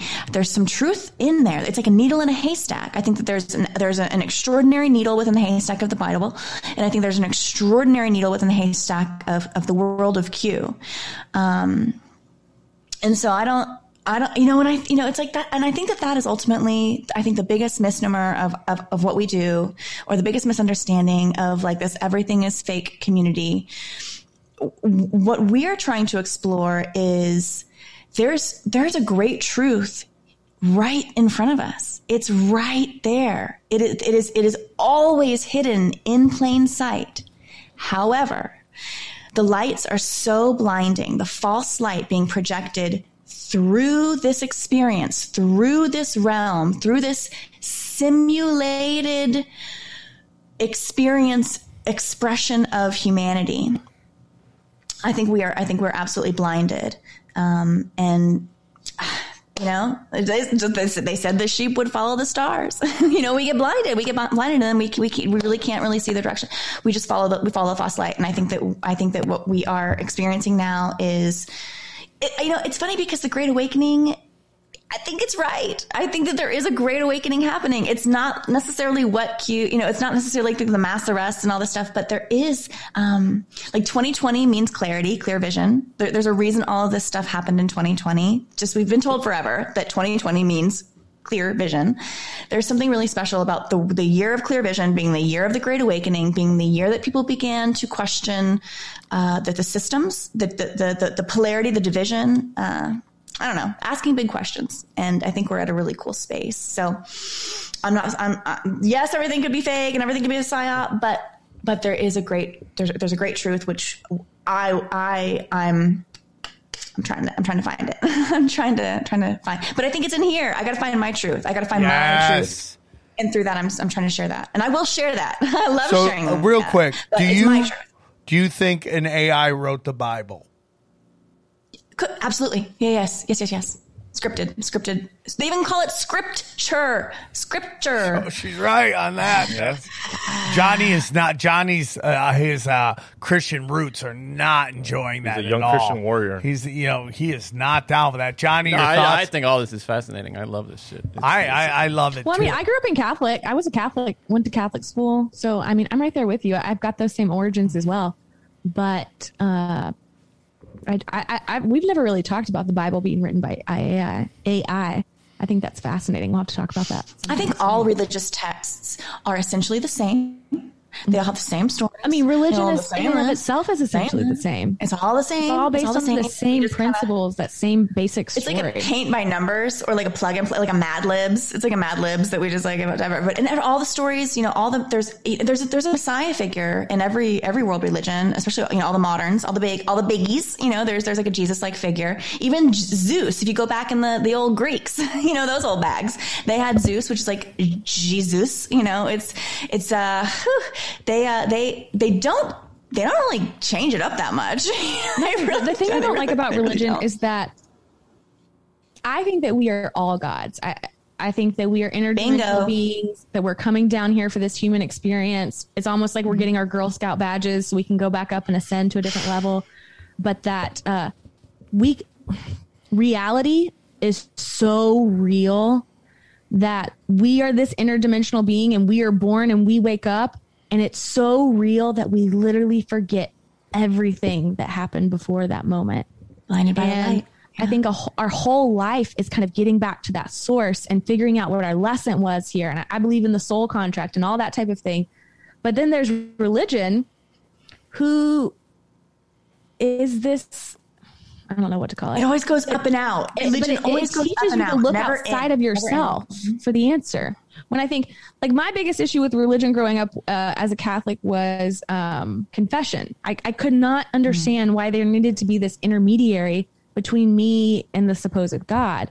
You know that I I'm telling my sins to, and He's going to absolve me by telling me to go pray Our Father five times and Hail Mary eight times. Well, the- that you- never I, I could never get that. It never resonated with me. It never made sense.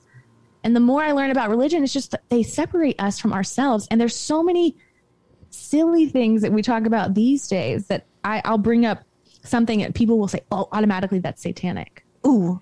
Mm. Mm. You know, and the thing about religion for me, well, hold, before I get to that, everything boils down to love and fear. You're either operating out of love or you're operating out of fear at any moment of any time of any day. And for me, religion really fucking hones in on the fear. And you start doing everything through fear, and there's this shame and this guilt attached to like mm-hmm. everything you do and you want. And religion doesn't really seem to help that for me. It, it just it perpet it pigeonholes people into this corner where again you think that some third party is coming to save you. You have mm-hmm. faith in this party other than yourself because somebody told you to believe in them, like Q, like Jesus, like whatever, insert whatever religious figure you want to insert here. And that religion teaches you to put your faith and your trust in that person way before you put your faith and trust in yourself. And I, I, I think that's very intentional by whom, the people I call the architects, which I don't really know who those people are, but you know. That I couldn't agree more. Who are the architects? Okay, well, oh, this is something I wanted to say earlier. I was listening to your podcast, your last podcast about the Rothschilds. Jay and I here, I mean, the Rothschilds are a psyop, in my opinion. The All the Rothschilds might families, 13, exist. yeah. They might exist and they, they likely do exist. But really, we live in this world right now where we know who the bad guys are and we know all the bad guys in the world and who they are and what family they are. And you know, sometimes like those Rothschilds, they got us again. You know, like those bad guys. No, I know what you're world. saying. I know what you're saying. But They what if fucking the run the world? what if what if in this dimension that is their role? No, they're like the general managers of the world. Yeah, They're general managers most- of drama. They're most Yeah. de- what they're what if the they're here directors. to? What if this realm is a realm in which in this particular realm, satanic pedophiles are are constantly trying to dominate. And you come down here, and because Buddha believes that you know there that this realm we're here to learn, the universe is here to learn. What if Yes. what if they are part of what this realm is, which is to learn how to deal with the pain and suffering and to get through it and to show love. What if they're a part of that?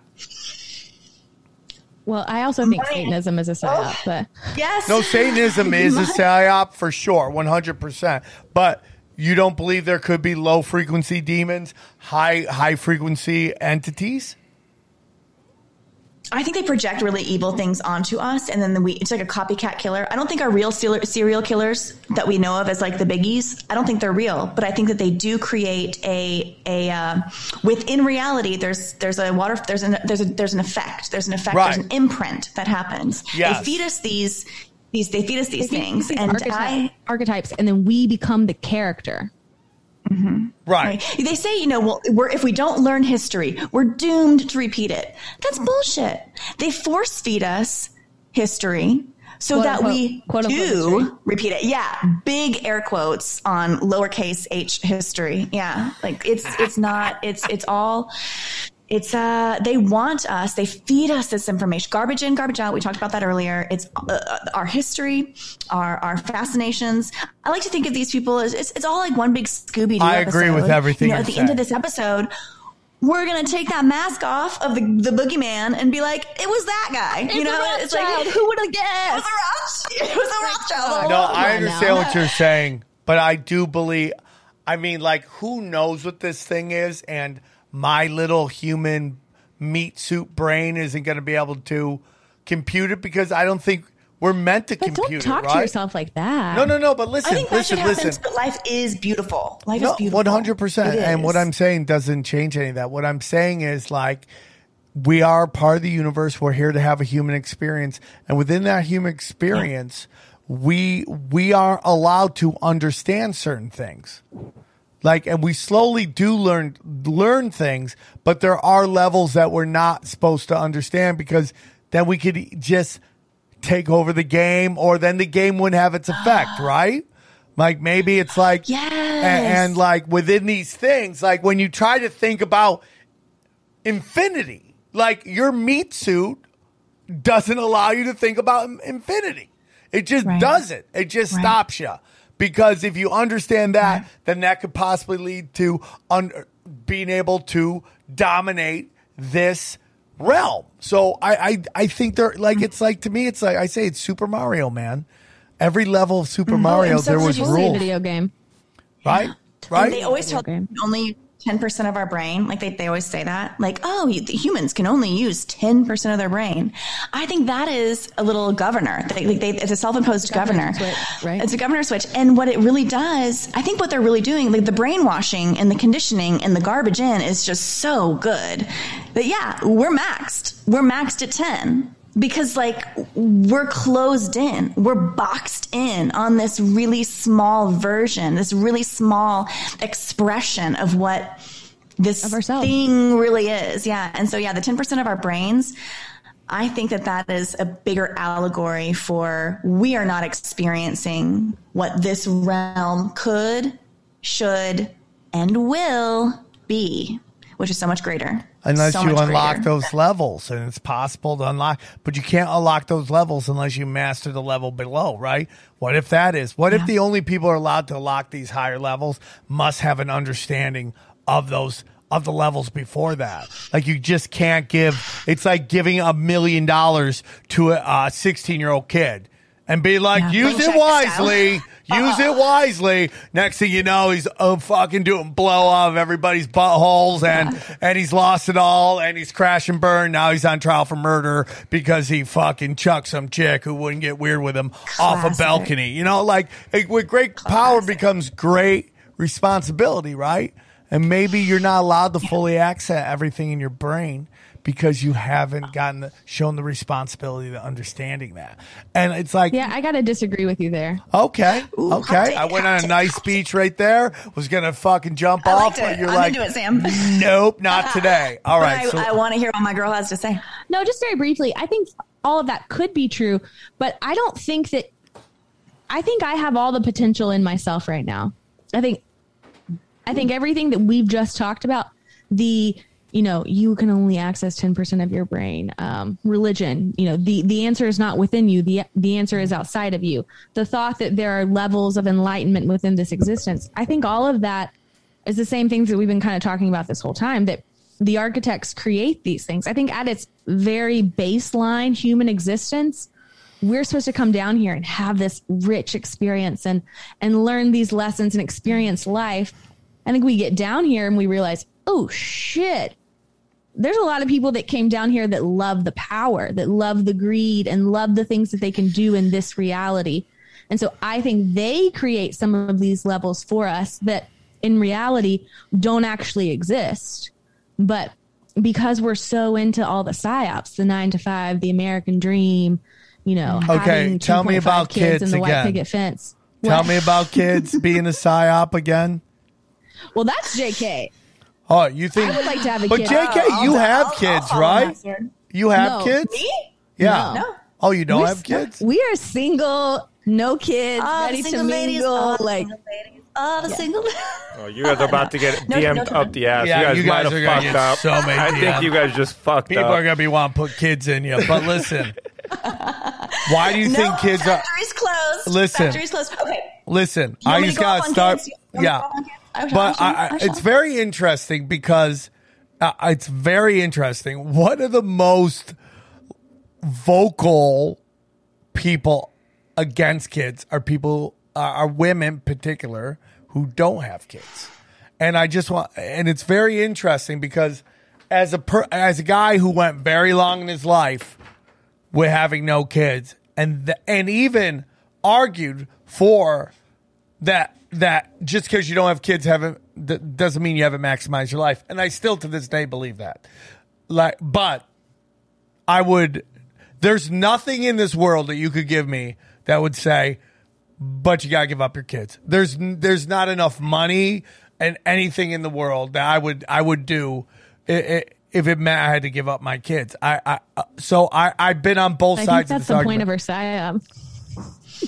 Go Yeah, on a tether, a tether to the matrix. You know, the word mother, the word matrix means mother. It means womb. M A T R, mater. Okay. Means mother. Matrix, matrix means mother. Okay. There is something about the the bringing of a generational entity of, of yourself, bringing your flesh, bringing your blood into this world that tethers you to this experience, societal, cultural, cultural experience. It's very difficult to raise a wild child. You know what I mean? Like outside of the system or outside, not not teaching. I personally believe everything we've ever been told about space is is false. I believe. i that can't believe you'd say that not you you can't believe that me. I'd say that. you know, I'm kidding. No. I gotta tell you my Yeah. hot take on space later.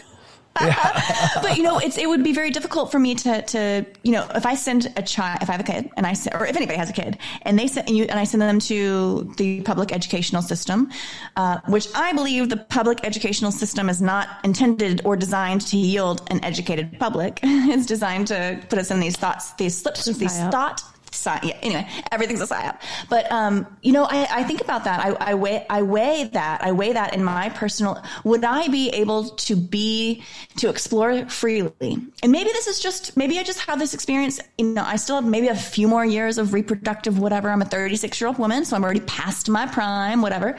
But maybe I've got, a couple. Maybe I've got this little time where. But right now, where I am in my in my ability to and where the types of thoughts that I want to allow myself to think and the types of uh, the behavioral actions that I that I am trying to to, to the, the purposeful steps each each thought step experience action uh, behavior intuition all of our immaterial ideas thoughts imaginations I think everything is a step within this game a step on the game board, a move on the game board. And my move at the moment is to be purposefully childless because I think that that affords me a physical, mental, and intellectual freedom that I'm not quite ready to give up because I just found, I just got it. I just got this a year ago, pretty much. And I, I I And I- understand and- what and- you're saying. I do understand. I do understand. And When uh, do you have time if you get off work, come home, take care of the kids, do their homework, feed them, put them to bed? Like, when do you ever have time for an intellectual thought? Well, uh, thinking us everything. right now. Well, I mean, he's I- to us right now. we're two hours into a very generally. intellectual th- thought. I mean, but I I guess I I, I, I If can you're only. not a podcaster by day, Yeah. what I mean. Right. Oh, oh j- just most people, like most people. Right. Yeah, yeah, yeah. I get you you. know, Yeah. I, I just think uh, I think uh, I I all I can say is that it's it's this kind of love that you just really can't explain, and it's just a little different. And to be honest with you, having kids has made my life. And listen, I do not want to argue to anybody who don't doesn't want to have kids that they should have kids. That is not what I'm doing right now. If you're at, I I just wanted to find out what is the psyop of having children. I Oh, let me say one thing. I think the psyop is that everyone should. I think some people know they want children, are are, and it's the most beautiful thing, and it's the, the fullest expression, and it's the most true expression of themselves. Yeah.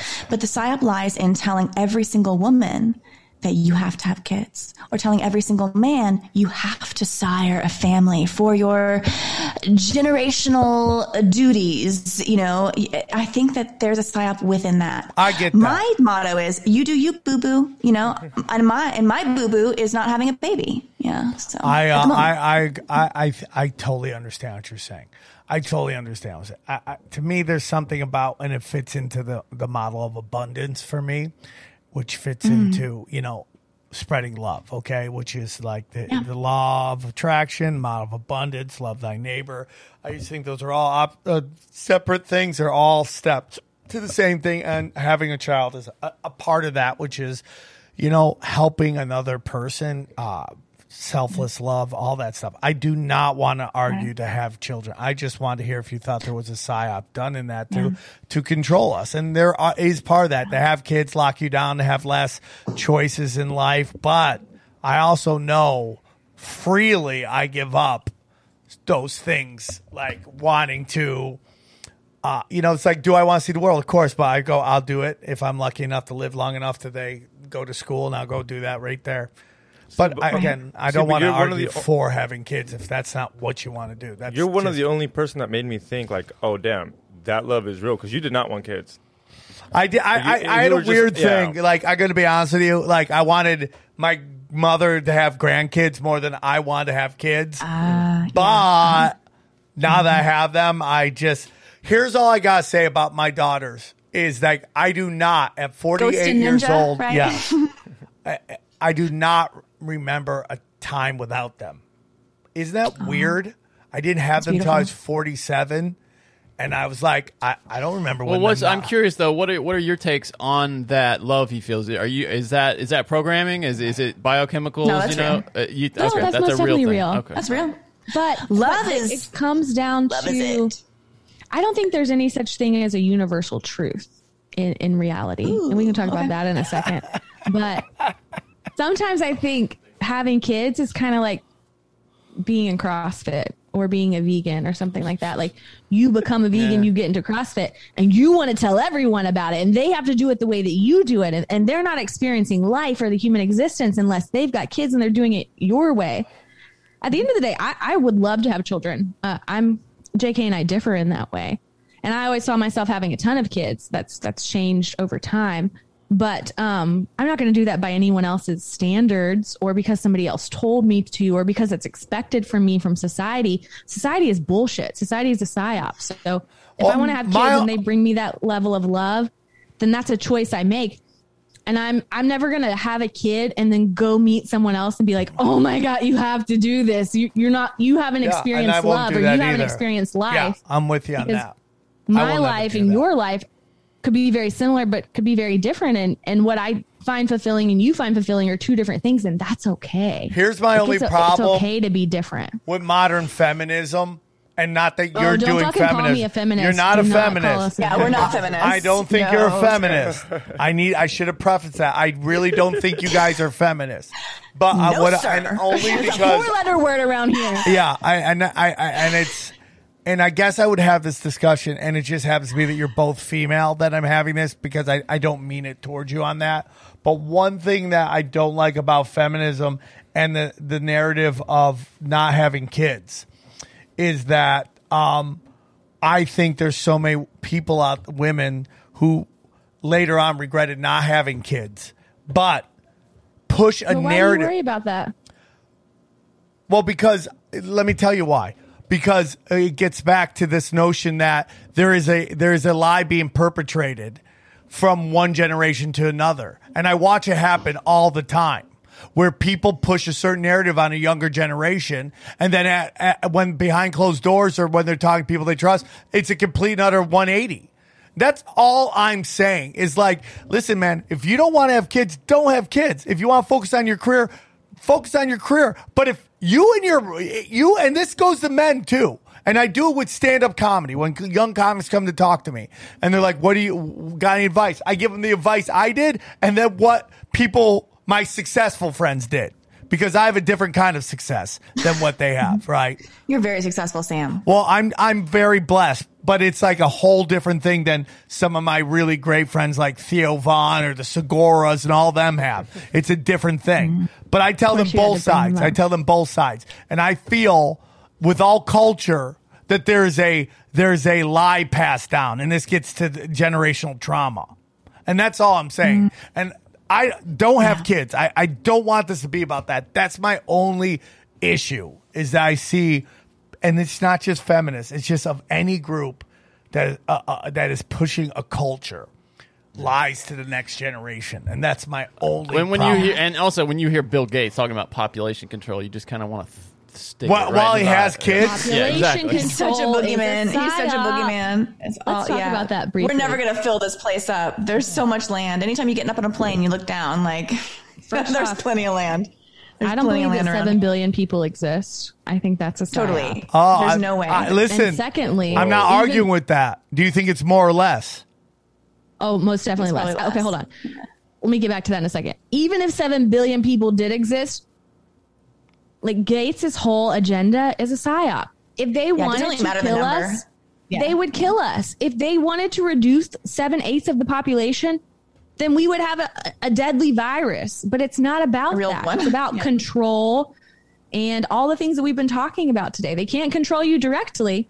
But look at what we fucking did. We created a pandemic. We took away some of your civil liberties. We we got you to agree to give up your civil liberties because that's how fucking stupid everyone is. Yeah. But 9/11. at the end of the day, if, if they wanted us dead, we would be dead. Very No. interesting. I, I totally agree with everything you're saying. Seven billion people, though. There might be seven billion people, but I don't think they're all real. So we can get into like an NPC discussion. Oh yeah, what about that? characters. Johnny's like, we got to end the show, but I'm willing to No, hear we don't have time to get into NPC. Let's talk to me about some NPC shit. Uh, I okay. So NPC is a non-player character for anybody listening who doesn't know, and we haven't really got into that much simulation theory. But J.K. and I think that okay, I don't think the world is round or hollow or flat. I think it it probably changes every day depending on what you're thinking about. It's but you, whatever both- you think it is. we both think that it's that we're rendering. So think of the world as like on a flat Like a video realm. game First person type player thing. game. Yeah, we're in Right. a realm. Now, I think if of the people that exist in this world, maybe five or ten percent are actually real. I think the rest are either projections of the simulation itself by the architects or projections of our own simulation. Like we're projecting. Am I real? I don't know, Sam. Yet Well, do they? Do the people who Is, are Jessica's the only one I don't question know here. Is she real? I question Johnny. Is Jessica these, real? Well, I'm, I'm curious. Do the non-player characters do they have an internal life, and, and if they do, do they know that that they're uh, non-existent? We get into a discussion and there's i think there's two types of non-player characters i think there are ones that are actually projections of the simulation and they're just characters and they have stories and it's like the sims and they're going on in the background i think we all can become non-player characters in the way that you Yeah. experience Do you mean life. that more think meta- some can wake metaphorically or literally? Do you mean that metaphorically or literally become non-player? I believe that I was a non-player character for the first 35 years of my life, in a sense that I none of the decisions that I was making were truly my decisions. None of the the, the free will actions that I believed that were my free will actions. This all was just just a path that was carved out for me that I was just following and agreeing to, and then believing that I was making purposeful decisions and my own, you know, just like going to, to going agreeing to go to 12 year K through 12, agreeing to go to to college after that, thinking it was my own decision when in reality I just really had no choice. Immediately going into a 9 to 5 corporate job, immediate uh, home ownership, uh every married. getting married. Everything. I believed I was willfully, will, willingly making these decisions, and in many ways, I was. But it was out of a pre designed, pre coded. I didn't know any better. I didn't know I had another choice outside of this. If I were able to do everything over again, I would make many, many, many divergent decisions. Um, well, Can I I'll take that back because I really love where I am at this very moment, and I think that all of all of the my journey has led me exactly here. Everything happens for a reason. So I, I actually do question. I, I, so I actually do, and I- I'm very thankful that I took the path that I did. But I, ha- but I do recognize that my, well, my true path, what I believe my my actual true purpose and path in life was, uh, is is only now, only now in alignment with the path I'm living, the path I, I, I believed myself to be to be purposefully choosing. Um, it's only now aligned. Am I actually uh, moving and, and choosing and deciding and navigating in the direction that I believe that I I, I am design uh, that I was uh, my purpose here. Yeah. Interesting. But before, in my 3D life, we like to call it, me and my, my Maria like to call it our, our 3D selves, the corporate selves. The, you know, this, I still very much live in this like projection of, you know, as human vibration as I am on the weekday, you know, on the weeknights or whatever, like at night, human, human vibration night night. But You're a 5D you know, uh, weekend warrior? I- I We're weekend warrior. 5D Yeah. navigating in a 3D world. Yeah. Yeah, I'm coming Can I be with my an 5D self. uh, NPC for somebody else? Like you ever see people walking by and you they're just walking. You're like, that is such a like an, a fucking Sims. Well, dude, it's like An that story this week about that woman who gave uh, somebody a vaccine shot six times. You know, she was just on a loop in her brain and just loaded up six, What, a six what? vaccine. Yeah, She's coded from Life the in loop mode. Right. Did that person die? no, they were fine. They went to the hospital and they were fine. She's got superpowers now, ladies. this The J and J. was wonderful. Thank you. So I could go talk to Oh, you you're guys cutting for us hours. off. I'm not cutting you off. This has been like a two-hour show. What are you talking Thank you about? for I'm floor. cutting you off. This was excellent. This was Okay. excellent, Sam. This, This is excellent. one of Thank the you so longer much. shows we've done. When you Long- agree, Johnny? long- months and months, maybe a year or more. Yeah, when was the last could time go we on went? for hours. Yeah, we could go on for hours. while. I we could. All night, baby girl. I wish I would have met you guys in my blow days. Um, so, ladies, can you tell them where uh, where they can find you? Oh, oh, we get to plug ourselves. Okay, I am Human Vibration. I'm I live on Twitter mostly at Human Vibration. Um, I have a podcast called Real Eyes Radio. I do that with a couple of other, other guys. I have a new podcast with my say we gotta talk about our new podcast. yes. Okay, I'm gonna let you take that away. So Realize Radio at, at Human Vibration at Realize Radio. Those are my two things. Take it away, my my twin flame. Okay, I am I'm my Maria seven seven seven. Uh, you can find me at mymaria777.com. My Twitter is that way as well.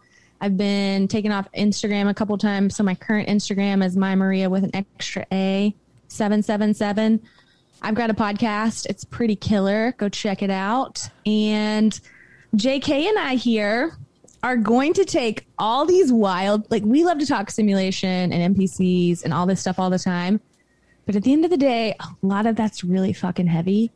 And people, I think, get tired of it sometimes, even though we find it fascinating. But it's Exhausting. what um, I think it's such an interesting discussion to take all of those theories that we're talking about and then actually apply them in the real world. Because a lot of times we're just we're talking theory like we did here today, but uh, she's she's newly single, n- newly soon to be single. I am I'm very single, and so we thought that it's time to have a little podcast on mating in the matrix. Okay, And how about how about sex in the simulation? How about that one? What'd you oh, call it? It Mating says in the Sex in the is like City, Sex in the Sex Yeah, in the that's great. Simulation. Yeah. Yeah. Exactly. So we've got a, a new podcast coming out. It's called Mating in the Matrix. The first episode will be on my platform. It's going to be number 69, of course. But otherwise, we're going to be on 69. Patreon. Hey, you guys, one's gonna have you heard of Rokfin? We might have to offload offline with you on that. Yeah, All I'm have to. I We'll don't know anything about, about that. Rokfin yet. Well, I, I, I, I love you guys. I love the energy. Uh, I could talk to you guys literally for hours, and uh, I think it was great. And We did, yeah. Yeah, I mean, we could talk for more more hours, Johnny. God, All the hours. Hold on, all the hours. Go Okay. subscribe. Okay, Go uh, subscribe to uh, Mating in the Matrix on Patreon. Go Mating in the subscribe. Hopefully, we'll get them Also- on Rokfin at some point. Realize Radio on Patreon and all major platforms, but we have a little special Patreon show too. All right, all right, But guys. we're, think- we're gonna break down dating and sex and relationships and NPCs and talk about Can my you fuck an goal at the end of the year. uh, uh, Uh, yeah. Michael, what? Can you fuck an NPC? We're going to talk about I don't want to fuck one. Absolutely. Going to talk. It's What if all the style. NPCs have big dicks? How yeah, about yeah. What if, what, if, what if they're just the, the ones that really sling it? Yeah, but like, Beat- well, if you have a dick over like like nine inches, you're an NPC. That's just Oh, don't say that. There, there should be hope for us out there, right? Putting the P in NPC. hey. With that, we're gonna end on that. Well, I, once uh, Mating in the Matrix going, we'll have you guys back on. We'll do a big push and we'll uh, we'll a- we'll answer questions. So I appreciate you guys coming on, guys. Thank you so much for uh, watching the show. We love you very much. Uh, I hope to see everybody in Minneapolis and then at shit. Con, shitcoin, Shitcoin Con. 2021 in Miami, and then I'll see you in Texas with Eddie and Yep. and Xavier Graham. Texas? Yeah, come Yep. to Houston. We're When are you doing coming a to uh, Nashville? Going to. I mean, we're working on Nashville as well, so uh, we're doing it. But uh, if you guys are in Texas coming out, we're going to be in Houston. We're shooting a lot of stuff. I appreciate you guys very much. I'll talk to you soon, and uh, we'll do it again soon. Take care, everybody. Love you, Swarm. Bye bye. We go deep, homeboy. Aaron, open your. Drink from the fountain of knowledge. There's lizard people everywhere. That- that- that- that- that- that's some interdimensional shit. Wake up, Aaron. This is only the beginning. Dude, you just blew my mind. Tinfoil hat. Tinfoil hat.